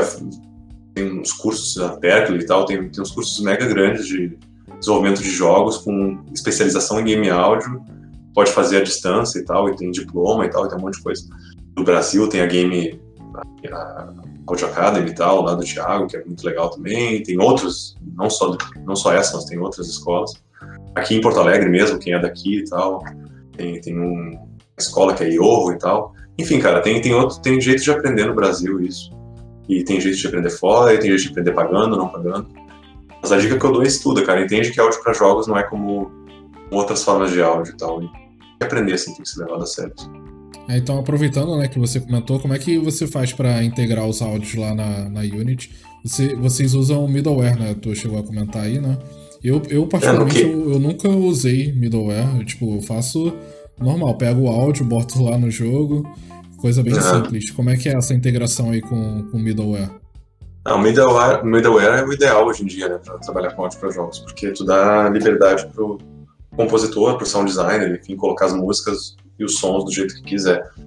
Só para quem não sabe, assim, o middleware é tipo um tá no meio do caminho, né? Por isso o nome entre a engine e a produção de áudio. Então, tipo, é uma forma com que o compositor, que o sound designer, pode colocar os sons dele, falar como os sons vão se comportar dentro do jogo de uma forma interativa, de uma forma dinâmica, sem depender de um programador para fazer isso acontecer. Né? Então, tipo, é, vou dar um exemplo bem idiota aqui, mas bem simples. Eu, quero, eu tenho um personagem e ele caminha e tal de bota, tá? tá? tem os passos dele lá e o som é um passo de bota. Então, tipo, o que, um, o que eu faria sem um middleware seria provavelmente gerar 12 samples, 6 samples para o pé direito da bota, 6 samples para o pé esquerdo da bota, mandaria pro, daí produziria esse áudio, mandaria para o programador, sei lá, para alguém que vai fazer a integração do teu projeto, e diria assim, ah, eu quero que tu randomize esses passos aí pé, pé direito, esses seis vão tocar randomicamente, e no pé esquerdo vão tocar randomicamente, Uh, beleza, aí o programador lá vai, vai gastar tipo, algumas horas de trabalho para fazer isso. Aí o cara do som vai ouvir e vai falar: Puta, cara, tá legal, mas eu queria que o, a sample 3 do pé direito fosse um pouquinho mais baixo, o pitch da sample 4 do pé esquerdo fosse um pouquinho mais alto, uh, e eu quero que tudo, na verdade, seja um semitom mais alto o pitch. E aí o programador vai lá, vai fazer isso, vai gastar mais horas de trabalho. E aí vai voltar para ti e vai falar, putz, vamos tirar a sample 2 e 3 do direito e a 5 e 6 do esquerdo, que não tá dando certo, se não ficaram tão boas. E o cara vai lá e vai fazer isso. Então o middleware permite que o compositor, por exemplo, no meu caso, se for fazer um som de botas, primeiro que eu vou posso gastar muito menos recurso, menos espaço, menos memória do jogo, porque é, eu posso usar um som de bota, por exemplo, dois sons de bota, dando aqui um exemplo de bota, e fazer o pitch randomizar, então tipo o Fmod, por exemplo, que é o que a gente usa no case não, né? O case não tem middleware. Depois eu falo como é que a gente fez no case, mas por exemplo no Wonderbox, do jogo da Kiris, eu tenho um som de passo, eu posso ter duas samples de som de passo, joguei lá, eu vou pedir para o programa, eu posso programar com que o Fmod, ele, a cada, a cada sample que for tocado, ele vai randomizar mais dois pitch para cima, mais dois, ou, ou menos dois para baixo do som dessa, dessa bota. Qualquer espectro de menos dois a mais dois, ele pode tocar em qualquer pitch desses, randomizando. Eu posso fazer com que o som seja mais curto ou mais longo, tipo, ah, 50% mais longo, 50% mais curto. Eu posso fazer com que o som seja tenha uma, tipo, sei lá, quero que tenha um pouco mais de reverb numa sample e quando tocar na outra um pouco menos. Eu quero que tenha uma equalização diferente. Ah, quando o jogador entrar numa caverna, eu quero que aumente o reverb. E tu, e tu, tu faz todo esse endereçamento como um sound designer, sem precisar de um, um programador para fazer isso. Quando chega o programador, ele só precisa colocar o evento do Fmod no passo do bicho, na, na animação ali do, do, do, do, teu boneco caminhando. Tu vai colocar um evento do Fmod e o evento vai puxar essas configurações que o sound designer fez todas prontas. O cara vai gastar dois minutos para fazer isso. O sound designer gastou as horas do tempo dele trabalhando, ele já sabe como vai soar, não vai ter esse bate e volta. É, então, tipo, agiliza muito o processo, tem mais controle, é mais criativo, é mais divertido. É uma ferramenta de graça, inclusive, né? paga licença do Fmod depois que o jogo é lançado e tal, dependendo do número de cópias, eu acho que tem alguma coisa assim da licença que eu não lembro agora como é que funciona. Então é, é uma ferramenta muito boa. Então é para isso que serve o Fmod, assim, ele poupa tempo dos programadores, faz com que o cara de som tenha mais criatividade, tenha mais liberdade para fazer funcionar como ele quiser. E, cara, todo mundo sai ganhando. Então é muito bom. Middleware é isso. Mas, enfim, acho que eu, eu fiz aqui, fiquei um tempo falando do que, que é o middleware, mas no case a gente não usou o middleware. No case a gente fez ah, nosso próprio sistema de áudio. Como é que foi no, no case? Ah, desculpa, cara, fiquei falando aqui, nem sei se eu me perdi e tal, se, se tem alguma dúvida e tal, do que eu falei de, de middleware aí. Não, eu, eu nunca utilizei não, eu sempre fiz dessa forma que você, que você falou. Se tem que alterar alguma configuração do áudio, eu mesmo que alterava lá e tal, pela programação e tal, então mexia na, nas configurações ali de som do, dos componentes da Unity mesmo, né? Nunca usei o middleware não. Então é basicamente é, ao invés de do, do, da gente pelo programa ali alterando né, as configurações do som, você que faz esses ajustes, né? Então o cara que vai trabalhar na engine, ele só toca o direto pelo Fmod, né? Tipo, é como se, sei lá, cada, cada efeito tivesse um, um evento diferente né, dentro do Fmod, né? Aí ele só pega, aí você só fala para ele pegar aquele evento. Ah, nesse momento aqui você pega esse evento ah. X, né? O cara não Isso. precisa se preocupar com as configurações do som, né? Ele só, só toca o evento, né? Exato, é o que o Fmod faz é isso, né? Eles portam o Master Bank, é um arquivinho lá que tu vai pendurar na tua, como um plugin, né? Da, da, da Unreal, por exemplo. É, e aí, tipo, esse plugin vai chamar todos os eventos que tu produziu de áudio dentro do Fmod. Então, no caso dos passos aí, voltando atrás, tipo, se eu tenho um evento chamado passo bota, ele vai ter esse evento, ele vai ter esse componente ali na, na Unreal que tu pode só arrastar e vai ter todas as configurações de pitch, de tempo, de reverb, de tudo que tu fez vai estar dentro desse evento. Então o cara só precisa jogar esse, esse evento para dentro do, de onde ele quer fazer tocar. E todos esses trâmites que estão acontecendo de áudio por trás vão ser feitos automaticamente pelo que o sound designer programou. Ah, da hora. E aí, como é que foi no, no case? Ah, no case foi uma, foi uma batalha, assim, foi, mas o pessoal bacana. Salva de palmas aí pro pessoal. Cara, até gostaria de compartilhar. Ah, não, não, não vou abrir a agora. Se eu tivesse aqui uma imagem, ou tipo, pudesse abrir agora o projeto aqui, eu compartilhar contigo a tela. É, que a gente criou, o pessoal lá fez um trabalho fantástico. Eles criaram basicamente um middleware para eu conseguir trabalhar da melhor forma possível com áudio. Então, a gente tem um, uma ferramenta ali que foi feita, né, que os programadores fizeram, chamado o Audio Manager lá, né? E aí esse Audio Manager tem várias funções que teria no middleware, numa interface ali que eles fizeram para que eu possa trabalhar tranquilamente sem ter que programar, sem ter que fazer código, sem ter que fazer nada assim. É, então, basicamente, o pessoal tudo isso que eu estava falando do middleware, que o pessoal fez nesse Audio Manager. Então, tipo, se eu quero colocar um jogo no case, eu arrasto ele para dentro do projeto, eu crio um evento dentro desse Audio Manager, aí nesse evento do Audio Manager eu consigo controlar muitas coisas, assim, tipo, eu posso controlar o pitch do som, se eu quero menos, mais, eu posso fazer o pitch randomizar, tem o controlador de volume, né, que isso aí, isso aí Unity já tem, né, por exemplo, mas eu tenho automação de, de volume, eu posso fazer o volume randomizar também conforme eu quiser, eu posso jogar várias samples e fazer né, tipo, um evento randomizando entre essas samples, randomizando o pitch entre elas. Eu posso fazer o som tocar mais cedo ou mais tarde, tipo, ter um delay no áudio, fazer o som tocar um pouco depois, um pouco antes. É, eu posso tem vários comandos ali, tipo, ah, se eu tenho um evento com múltiplos sons, eu posso fazer o, por exemplo, a voz da Casey, né? Eu posso fazer tipo com que ela dê um, ela dá um grito quando ela pula, né? Ela dá um, faz um som de esforço. Eu posso fazer som de esforço.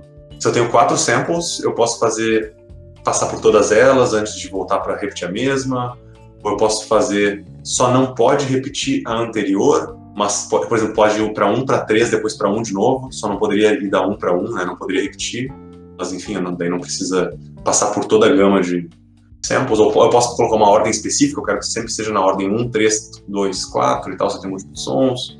É, o pitch é a mesma coisa, eu quero que primeiro o pitch fique mais grave e depois ele fique mais agudo. Cara, enfim, tem, tem um monte de ferramentas, assim, tipo, velocidade de som, tem.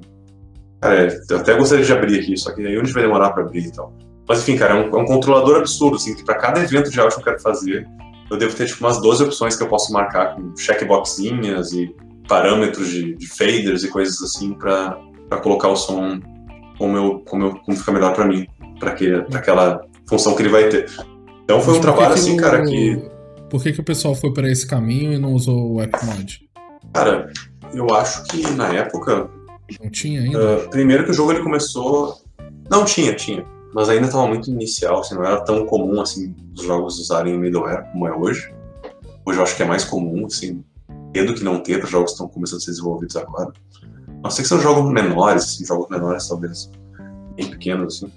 Mas eu acho que é isso, cara. Eu acho que o pessoal é, primeiro que o jogo começou a ser feito para mobile, né? Então, tipo, era era um escopo bem menor no início do projeto.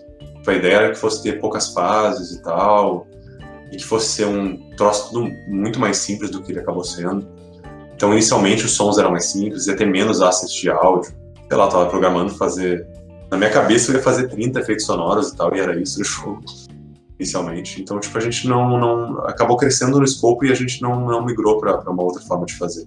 Na verdade, até teve um momento, acho que foi 2018, que a gente pensou, cara, vamos, vamos passar tudo para Fmod, vamos fazer um negócio assim. E a gente achou melhor não, porque já tinha metade do jogo pronto e tal, e a gente não, não ia correr o risco de derrubar e tal, e fazer uma integração num modelo, num formato todo novo, né? Porque não seria, tipo, tão simples.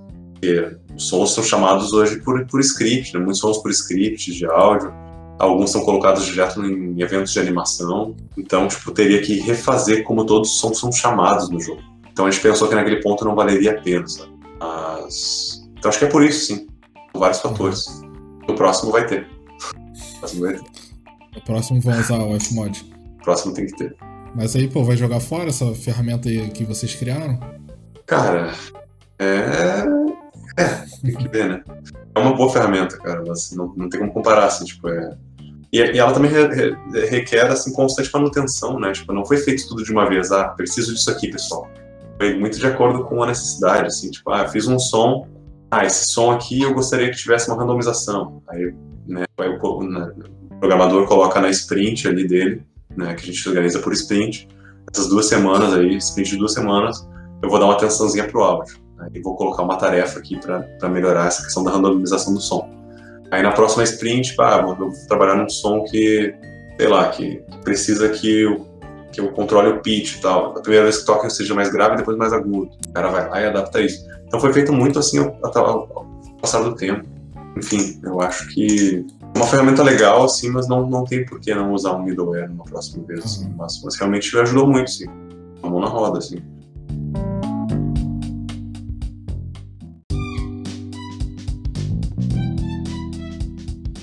O, o M perguntou ali se como deve, como indie dev você indica comprar som ou fazer os sons? As duas coisas.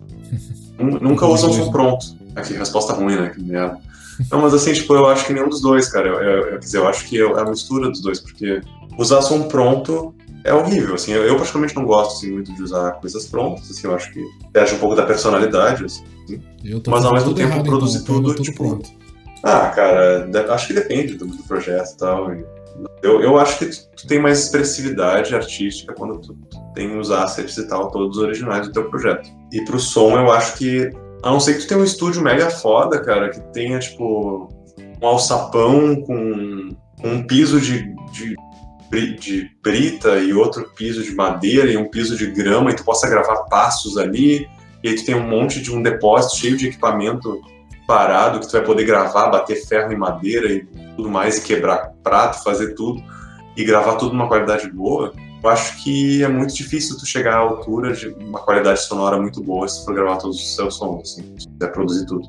Então, para mim, o ideal é isso, é tu trabalhar com bibliotecas de som boas, de alto nível, e aí tu pega esses sons de biblioteca e edita eles da tua própria maneira, somando com teus próprios sons. Sei lá, se eu vou fazer um som de menu do case, por exemplo, né? Som do menu do case eu gravei alguns sons. Então eu peguei bibliotecas de sons de menu, né? Tipo sons de não som de menu, né? Eu usei muito som de percussão, por exemplo, já que o jogo, o jogo tem essa sonoridade mais tribal. Sei lá, vou pegar o som de um, um carrom, não, um carrom, entra, um carrom. Som de batendo num carrom. Eu vou querer usar isso como som de menu. Então tá, peguei numa biblioteca ali onde tem um carrom e tal, vou pegar um som de carrom, peguei numa biblioteca boa, som de carrom. Beleza, só que eu quero que tenha uma coisinha metálica. Então eu peguei ali, sei lá, um som de isqueiro ali, tipo, dei uma mexidinha. Somei o meu som de isqueiro com som de carrom de boa qualidade capturei bem né, o som do, do isqueiro ali, misturei os dois sons, criei um som único meu, misturando as duas coisas. E ficou um som único, uma qualidade boa, porque qualidade sonora é uma coisa que se carrega, né? Então, tipo, se tem um som bom, uma sample boa de áudio, e tu mexe em cima dela, tu ainda consegue, né, por mais que teu som não tenha a mesma qualidade de gravação, tu ainda consegue manter aquela, aquela qualidade. Mas aí se tu quer fazer tudo do zero, eu acho eu acho complicado, não sei que tu tenha condições de realmente fazer uma coisa de alta qualidade, uma captura de alta qualidade. Aham, uhum, saquei. Eu não sei se eu respondi, é. cara. Se tiver outra pergunta, pergunta aí e tal. É, se a galera tiver outras perguntas aí, pode mandar, a gente. Dependendo do que for, o, Paulo responde. Mas mudando completamente assim de, de assunto, é. Eu não, eu não cheguei a jogar ainda o case, mas eu vou jogar futuramente.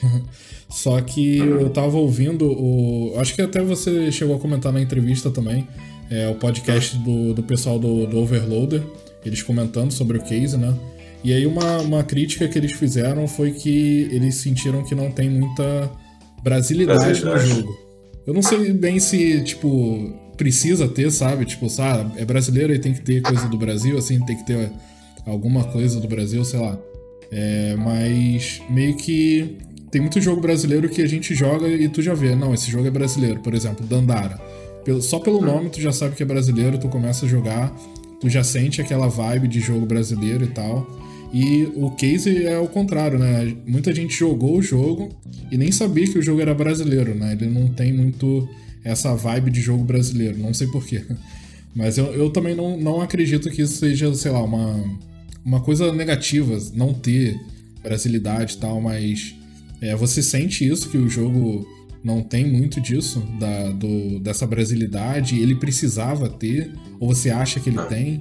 Cara, eu, eu acho o seguinte, eu ouvi esse podcast, eu, eu acompanho o pessoal do Overloader e tal, toda, toda aquela turpezinha de jogabilidade do Overloader lá. Eu, vi, eu vi o vídeo e tal, eu vi o podcast. E eu acho que, cara, tem, tem fundamento. Eu, eu não, não, sei, cara, é assim, eu acho que a brasilidade tá muito além de, de tu colocar um nome brasileiro no jogo, de tu, tu colocar uma cuíca e um pandeiro e tal na trilha sonora, de tu colocar, sei lá, a Floresta Amazônica. Amazônica. Então, tipo, eu acho que. Eu acho que o jogo tem. Porque, pensa bem, cara, Donkey Kong, se tu pegar para pensar Donkey Kong, assim, que é a nossa principal referência do jogo e tal, é uma coisa que é muito da nossa infância. Então, quando eu tava ouvindo o pessoal discutindo sobre esse assunto, eu tava pensando, cara, mas olha, olha o que é, tipo, a nossa, a nossa criação, a nossa infância coletiva como brasileiros, assim, de quem cresceu na década de 90. Como o Donkey Kong, pro brasileiro, foi um jogo importante, né? E como para muitos lugares do mundo, o jogo, o jogo do Donkey Kong não tem uma relevância tão grande. Eu fico pensando se, se isso já não é só, só isso já não é colocar um pouco da nossa cultura, da nossa, da nossa essência ali como, como quem cresceu jogando os jogos e tal no, produto. É, eu não sei se é necessário colocar tipo elementos que lembrem visualmente ou sonoramente um, país. Eu, eu acho que a nossa proposta nunca foi essa também. A gente queria fazer uma, uma homenagem, né, uma carta de amor aos jogos da, da época que a gente jogava. Sim, cara, eu não, não sei muito, assim, tipo, esse, essa discussão eu acho que. Eu não sei, cara, eu acho que poderia ter, mas também não precisaria, sabe? Eu acho que seria legal se tivesse, talvez, mas por não ter, eu acho que não, a gente não perde com o produto.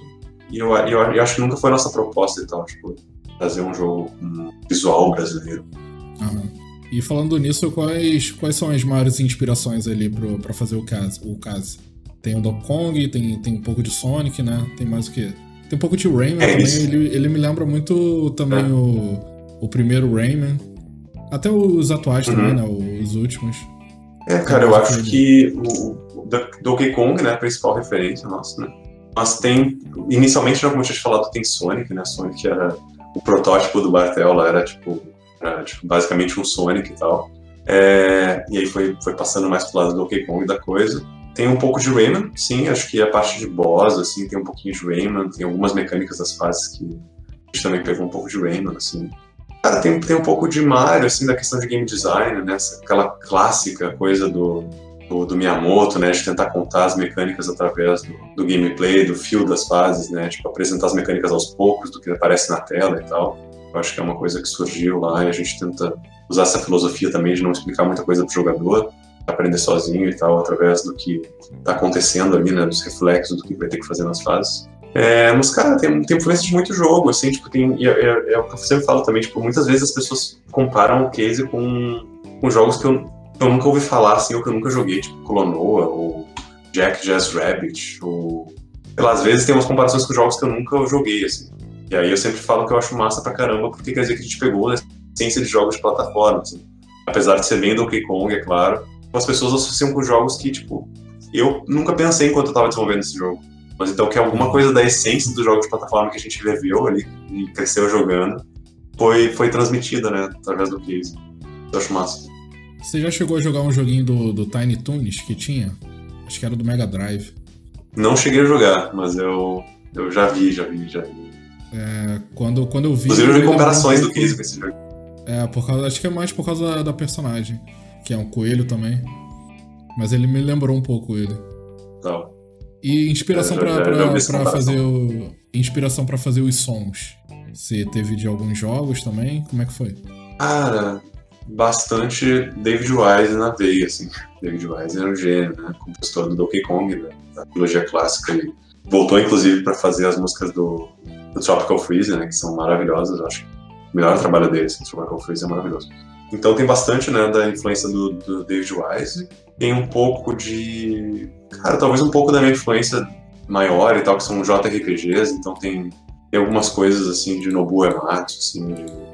eu, que eu sou muito fã, né? Tipo, eu cresci aprendendo a tocar as musiquinhas do Nobuo Ematsu e tal. Então tem um pouco da, da, da, das melodias, assim, que eu gosto bastante de JRPG, assim. Tem um pouco da minha bagagem como guitarrista também, então tem algumas músicas que tem mais guitarra, mais solos, mais coisas assim. E essa coisa, né, que eu tinha te falado, né, do, do da gente querer que o jogo tenha essa coisa mais selvagem, né, tribal, assim, wild masks, né, essa coisa, ah, tipo, tem uma, essa vila, né, tem essa, essa tribo e tal, e tem essa vilazinha que é Carrot Land, E aí tem as Crystal, Crystal Islands e tal. E aí, tipo, vamos tentar dar um ar meio, meio tribal mesmo, né? E aí a gente colocou muitos instrumentos de percussão, assim, bastante coisa de, de instrumentos africanos, assim, algumas percussões brasileiras também, assim, então um ar mais, mais étnico pra coisa. E qual que você acha que é o grande diferencial do, do jogo? Cara, eu acho que ele é muito. Eu acho que ele é, ele é um jogo que é muito bem polido. O Case é um jogo que, como eu te falei, né? A gente iterou, reiterou muitas vezes as coisas. Então o jogo, ele, eu acho que ele é um jogo muito gostoso de se jogar. É, eu acho que ele pega muitas coisas dos jogos, dos jogos que, de plataforma que a gente jogava na época dos anos 90 ali. E melhorar é prepotência falar, né? Porque tipo, os jogos são muito bons. Mas ele adapta para coisas mais modernas, assim, tipo facilidades, qualidade de vida, assim, para os jogadores. Uhum. Então, eu acho que a gente tentou tipo, trazer ser um jogo mais amigável até do que os jogos da época, assim. Eu acho que isso é, é, é bom. É, por exemplo, a gente não tem sistema de vidas, né? Tipo, para que botar vida no jogo, né? Hoje em dia, o que, que tu vai botar, tipo, o cara se é, frustrar, se tipo, ter que morrer game over. Né? Só se for, sei lá, pra alguma conquista, não... né? Zerar sem morrer, alguma coisa do tipo, assim. É, mas pro cara que quer jogar em um jogo de plataforma, passar as fases, a gente não viu sentido em pegar essas coisas, sabe? Assim como no Donkey Kong, né, que tipo tinha as fases bônus e tal. Não só Donkey Kong, né, outros jogos também, que tu só podia passar na fase uma vez e tentar pegar. Se tu não conseguisse pegar um bônus, tu teria que ou se matar e fazer a fase de novo, ou terminar a fase de rejogá-la depois. No nosso jogo tu tem retry pra tudo, assim, né? Tipo, tu morreu ali, tipo, é tudo muito rápido, né? Tu morreu num bônus, Quer tentar de novo o bônus? Pode, pode tentar, pode ficar fazendo até tu passar se tu quiser. E se tu, se tu te frustrar, pode sair do bônus e continuar onde tu parou. É, então, essas pequenas coisinhas, assim, tipo, o jogo volta rápido, tipo, tem o checkpoint, tem um modo de, de jogo um pouco mais fácil, que tem vários checkpoints aí na fase. Eu acho que ele tem o desafio de jogos de plataforma da época, ele tem essa coisa do reflexo, né, de tomada, de tomada de decisão rápida, ele tem carisma, eu acho que tem a, a mascote, que é a Case, a gente tentou fazer uma mascote que fosse carismática também, eu acho que tem. Uh, tem as mecânicas, só que ele também tem muita, muita qualidade de vida, é uma hitbox, né? Tipo, outra coisa comum que a gente via nesses jogos, né? às vezes umas hitbox que não respondiam tão bem, né? Tipo, a gente tentou deixar um, tudo um pouco mais atual com os jogos de plataforma indies que a gente vê hoje, né? Que tem, o próprio Donkey Kong tem umas hitbox são meio quebradas, né? pois é, é isso. É não queria falar mal da nossa principal referência e tal, mas a gente tentou melhorar algumas coisas, assim, né? Tipo, dar uma qualidade de vida melhor, assim. Eu acho que, que é isso, assim, eu acho que tem. A gente tentou trazer tudo que tinha de bom e ainda fazer algumas melhorias onde a gente achava que podia ser mais modernizados. E vocês começaram fazendo o jogo para celular. Por que, que vocês tiveram essa mudança? Por que, que vocês decidiram mudar? É, ao invés de fazer para celular, fazer para PC e depois, consequentemente, lançar para consoles também. Por que, que rolou essa mudança? Ah, cara, não é um tipo de jogo para celular. A gente chegou a essa conclusão que não, só não, não, não, ia dar certo. Assim. Mas enfim, é, não, não foi, a gente não tomou uma decisão levianamente. Assim, a gente debateu bastante sobre mudar o rumo das coisas. Mas feedback também, muito feedback. A gente apresentou para muita gente o jogo, para muitos desenvolvedores experientes e tal. E em eventos de jogos a gente chegou a levar o case para fazer o pitch do projeto e tal, para mostrar. E a gente muitas vezes ouviu que, cara, esse jogo não funciona nesse formato, né? Tipo, pela proposta dele, pelo gênero que ele é, tipo, ele é um jogo para jogar com controle na mão ali, para jogar no computador e tal, é um jogo que precisa ter a sensação, né, de numa numa mecânica, numa física de toque ali, ele não vai dar certo e tal, tipo, e monetizar também, né, tipo, vender como produto mesmo, assim, para celular não, não não faz muito sentido, né? Diferente, por exemplo, de um Mario, né, aquele Mario que saiu mobile e tal, esqueci o nome agora. Mas aí ele usa, ele usa mecânicas de um jogo mobile. Porque a gente tava querendo fazer um jogo de Super Nintendo para celular, não faz sentido. Tipo, não é um jogo que tem um, que é um jogo de plataforma, mas pensado na mecânica, né, na, na forma de desenvolvimento de um jogo mobile. A gente não viu o sentido, a gente começou a perceber prestar atenção nesses feedbacks e ponderar sobre isso e realmente não parecia a melhor ideia. Pulou fora dessa. Mas ainda tem o Stage, né? O jogo foi lançado pro Google Stage. Então pro, pro brasileiro é mais complicado, né? Stage, Acho que Mas, nem tem aqui ainda, né? Quem tiver um stage, né? Pois é, mas lá fora tem pessoal que tá jogando no mobile no stage, controle do stage ali, mas jogando no celular, por exemplo, no tablet, sei lá. Essa é a possibilidade, né? Ele foi, o jogo ele foi publicado pela é, Sodesco, né? O nome da, da publisher. É Sodesco. É, como é que foi é o contato com eles? Vocês, vocês entraram em contato com eles? É, como é que foi essa parte aí da, do contato com a, com a publisher?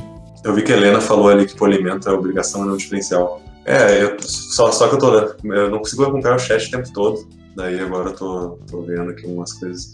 É, realmente, deveria ser, né, Helena? Eu também concordo, mas é que infelizmente a gente vê muito jogo que sai e não tá pronto pra. Não tá pronto pra ser comercializado. Né? Jogo grande, é, jogo indie, jogo, jogo tipo, grande mesmo, né? Exato, né? Tipo, eu acho que deveria ser, eu concordo 100%, mas... Sobre a Publisher, cara, a gente conheceu num evento, num Big, no do Big 2018, acho que foi é, que a gente tava, né, a gente queria poder publicar o jogo nos consoles, não só na Steam, né, nos PCs, no PC e tal. Então a gente foi atrás, a gente estava tentando atrás de um caminho, né, de alguma forma, de conseguir colocar o jogo nas plataformas. Então a gente estava atrás de publisher nessa época. E aí a gente foi nesse, nesse Big, 2018, eu acho, ou 19. E a gente fez reuniões e tal com algumas publishers, a Sodesk pareceu uma boa publisher e tal. Né? Tipo, a gente chegou a um, um acordo legal ali, eles se interessaram no jogo, gostaram bastante. E a gente já tinha visto alguns jogos do catálogo deles também, o Wall Boy, aquele, né? Aquele Metroidvania, bem, bem, bem é, legal e tal. Isso, isso. Eles publicaram ali as cópias físicas do jogo, eles ajudaram na publicação do jogo e tal. e a, aquele. A física a, do caso? Vai sair, ainda não saiu. Ah, foi atrasado, né, por conta da pandemia, da produção e tal. Uhum. Acabou tendo que postergar um pouquinho isso. E se eu não me engano, a data é dia 25 de maio, né? 25 de maio saem as mídias físicas. Aí a publisher também ajuda nisso, né? Uhum. Sem a publisher seria mais complicado. Então aí é isso, a gente chegou num, acordo com eles nesse festival, né? Não no acordo, né? A gente começou o papo com eles nesse festival. E aí a gente foi melhorando a relação com o passar dos meses ali, né? chegando em acordos, até que a gente fechou o contrato com eles. E é isso aí, agora o jogo, a ideia, a ideia deu certo, né? O jogo tá, tá no PS4, tá no, no PS5 pela retrocompatibilidade, tá no Xbox One, tá no Series X também pela retrocompatibilidade. Steam, no Switch, né? O Switch, vai, pra, pra gente é muito importante o jogo estar tá no Switch, né? Conversa muito bem, né, com a plataforma. Então é isso.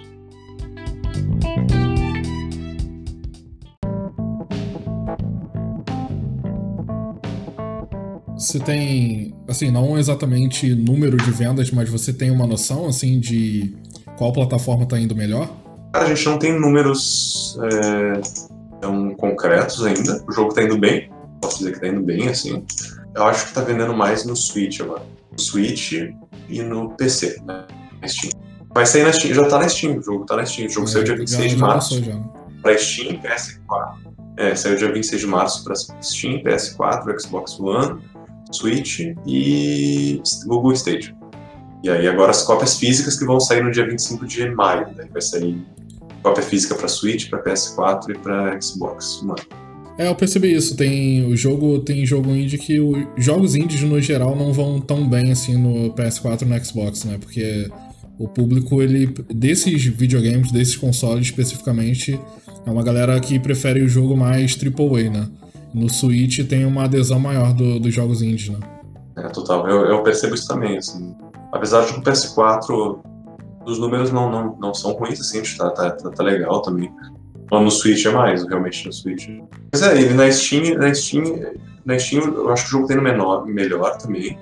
Tem a questão do preço, né, também que ajuda, né? É, o, jogo, o, jogo, na Steam tá, tá um pouco mais barato, né? O Steam consegue negociar melhores preços né, nas plataformas, que acaba saindo um pouco diferente. Então acho que também isso influencia nos números do Steam. E o Marlon quer saber ali se vai ter um, um segundo jogo do, do caso. É, isso aí a gente tá, tem que conversar. Assim, a gente já começou uns papos sobre isso, mas não tem nada decidido. A gente tem que ver, né? Tipo, recém saiu, cara. Faz um mês e meio aí que o jogo saiu. A gente tá vendo como é que tá sendo a recepção. Até agora tá sendo muito legal, né? A gente tá super feliz com o resultado. Mas a gente quer ver, assim, como é que, como é que vai ser. Aí depois a gente vai começar os papos, né? Retomar esses papos de se vai ter DLC, se vai ter algum conteúdo a mais, se a gente vai fazer uma continuação e tal. Por enquanto a gente só começou o papo, mas tem que decidir as coisas ainda. Acho que tá muito cedo ainda pra isso.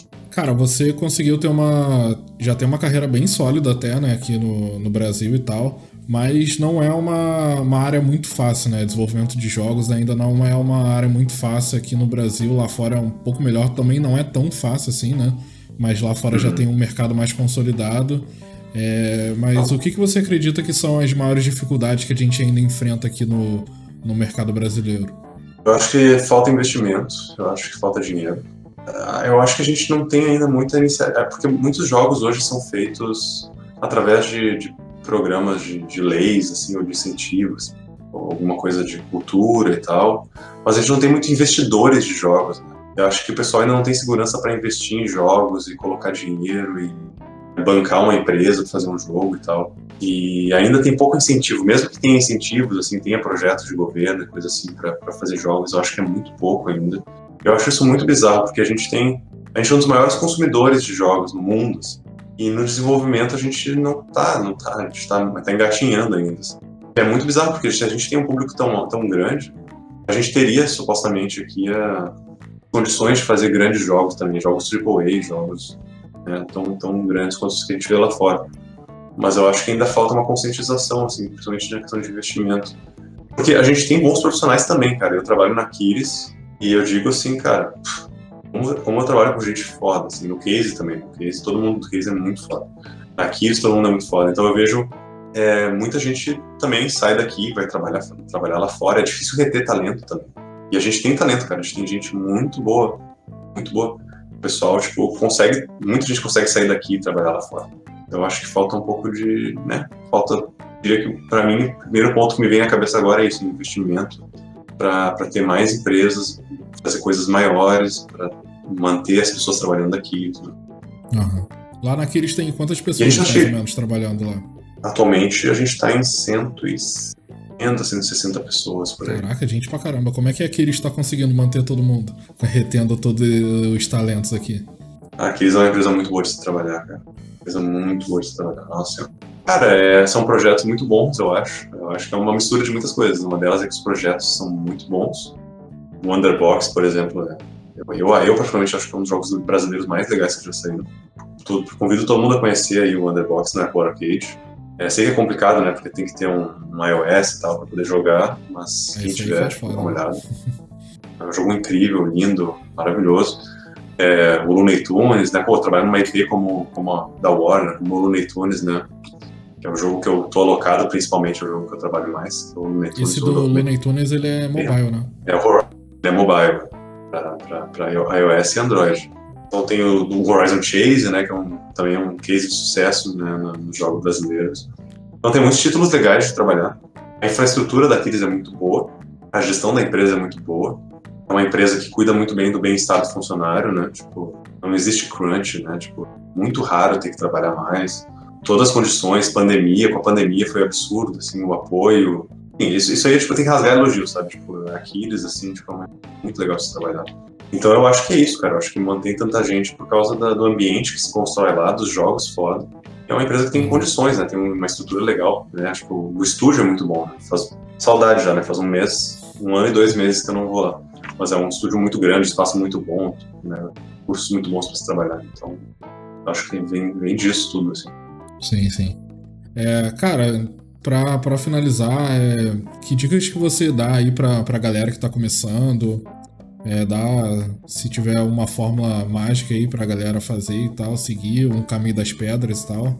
Que dicas uhum. que você dá pra galera que tá começando, tá estudando, quer desenvolver jogos? Ah, claro, cara. É, principalmente pro pessoal que quer trabalhar com áudio para jogos, eu diria para eu diria para estudar, né? Tipo, como eu tinha falado antes, já a gente estava conversando, né? Tipo, fazer algum tipo de curso de áudio para jogos, não precisa pagar, tem coisas que tu acha na internet para iniciar, para ver se é o que tu gosta de fazer e tal. Acho que em qualquer, qualquer área é isso, né? Tu consegue, tipo, iniciar, tipo, sem, sem ter curso e tal, tipo, vendo vídeos, teu conteúdo do teu canal mesmo, bastante coisa. Então, tipo, tem, tem como o cara aprender, iniciar, assim.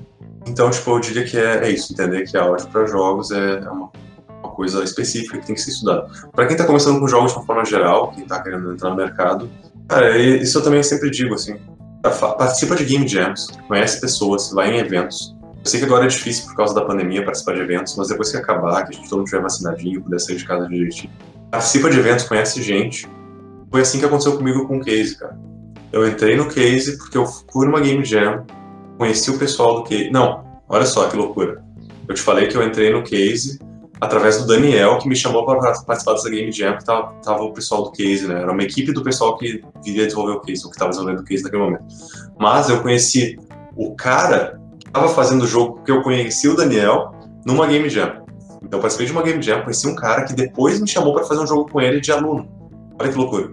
Aí eu fui fazer esse jogo com ele, e daí que eu conheci o Daniel, que já estava trabalhando no Case, e ele me chamou para uma Game Jam para fazer com o pessoal do Case. E aí no, nessa Game Jam eu conheci o pessoal do Case, o pessoal do Case gostou do meu trabalho e me chamou para trabalhar no Case, e agora sou sócio da empresa e fiz todo o áudio do, do Case. Então tudo isso começou numa Game Jam despretensiosa, e virou, foi numa outra. Então, tipo, eu participo de Game Jam, acho que isso é muito importante. Você vai conhecer muita gente, e gente de níveis diferentes. Tem gente que é mais experiente, que está querendo desafios, tem gente está querendo começar e aprender alguma coisa nova. Tem gente que, sei lá, é de uma área e está querendo começar outra numa Game Jam. Sei lá, sou modelador, eu vou tentar programar alguma coisa aqui. Eu vou aproveitar uma Game Jam para isso. Tu conhece muita gente que está no mesmo barco e que são contatos que são importantíssimos. Então, tipo, participar em evento é a mesma coisa, contatos, Game Jam para pegar experiência. E a pressão de ter que fazer, né? O jogo em 48 horas, assim, é uma coisa de louco. E, cara, eu acho que essa é a minha dica, assim, fazer contato, participar de evento, participar de Game Jam, estudar, ver que, tipo, precisa estudar, tipo, pessoal que trabalha com jogos é muito bom, cara. Isso é uma coisa foda, assim, tipo, pra trabalhar com jogos eu vejo que o pessoal é, é, é muito bom no que faz, assim. Consegue ter um, né, tipo, ter um trabalho, um emprego, fazer o seu próprio jogo e que lançar um jogo, geralmente o pessoal consegue, um, um pessoal que estudou e tal, chegou num nível legal, assim. E tem, é tem, mais algum, tem mais alguma coisa que você queira falar? Se quiser, pode falar aí, só mandar. Ah, eu só queria fazer um. chamar o pessoal, né, pra curtir as coisas do Case, né? Tipo, tem a página do Twitter lá, que é o arroba. Então, quem quiser. Lá a gente tá sempre postando novidades, curiosidades, GIFs, enfim, bastante coisa do Case, eventos, né? Esses tempos teve uma speedrun, um evento de speedrun do Case, a gente colocou lá e tal. Foi bem legal. Então, arroba CrazyWildMasks no Twitter. E é isso. Lá no Instagram também é PlayCase, página. É, procurar no Facebook, lá, procurar Case Masks no Facebook, também tem a página do Face, também tem os posts lá. E é isso, cara. Eu acho que te agradeço muito aí, cara. Foi muito massa. Sabe que eu tava, a gente tava falando antes de começar aí a, a nossa conversa que eu sou um cara do som aqui, tipo, eu tô, tô, tô, tô embarcando nessa coisa de, de fazer, né, de comunicação, de participar de podcast e tal sou o cara com maior experiência de comunicação e tal, mas está sendo muito massa. Eu te agradeço pelo convite e tal, tipo, fiquei super à vontade aqui de estar conversando contigo, trocar essa ideia e tal, passou voando o tempo, tipo, cara, é, é isso, duas horas. A gente, que, tá a gente que agradece de você compartilhar a tua experiência e tal, pô, muito maneiro. E, e ô, Gabriel, tipo, também, cara, tipo, quem estiver assistindo, quem for ver depois, pode adicionar lá no Twitter, no Instagram, sei lá, qualquer lugar que for e tal e mandar uma mensagem se tiver alguma dúvida, se tiver alguma dica, se quiser falar sobre desenvolvimento de jogos. Cara, completamente aberto aí, tipo, quiser saber alguma coisa do case, à vontade, assim, as ordens. Então é isso, cara. Pô, muito obrigado aí pela tua presença. É, agradeço também a galera que acompanhou aí e, e participou. É, mas, então é isso. Boa noite para todo mundo aí que assistiu. E boa noite também para você, Paulo. Valeu aí, obrigado noite, pela tua presença. Valeu. Valeu, pessoal. Vamos encerrando aqui. Falou, tchau, tchau. Um abraço, gente. Valeu.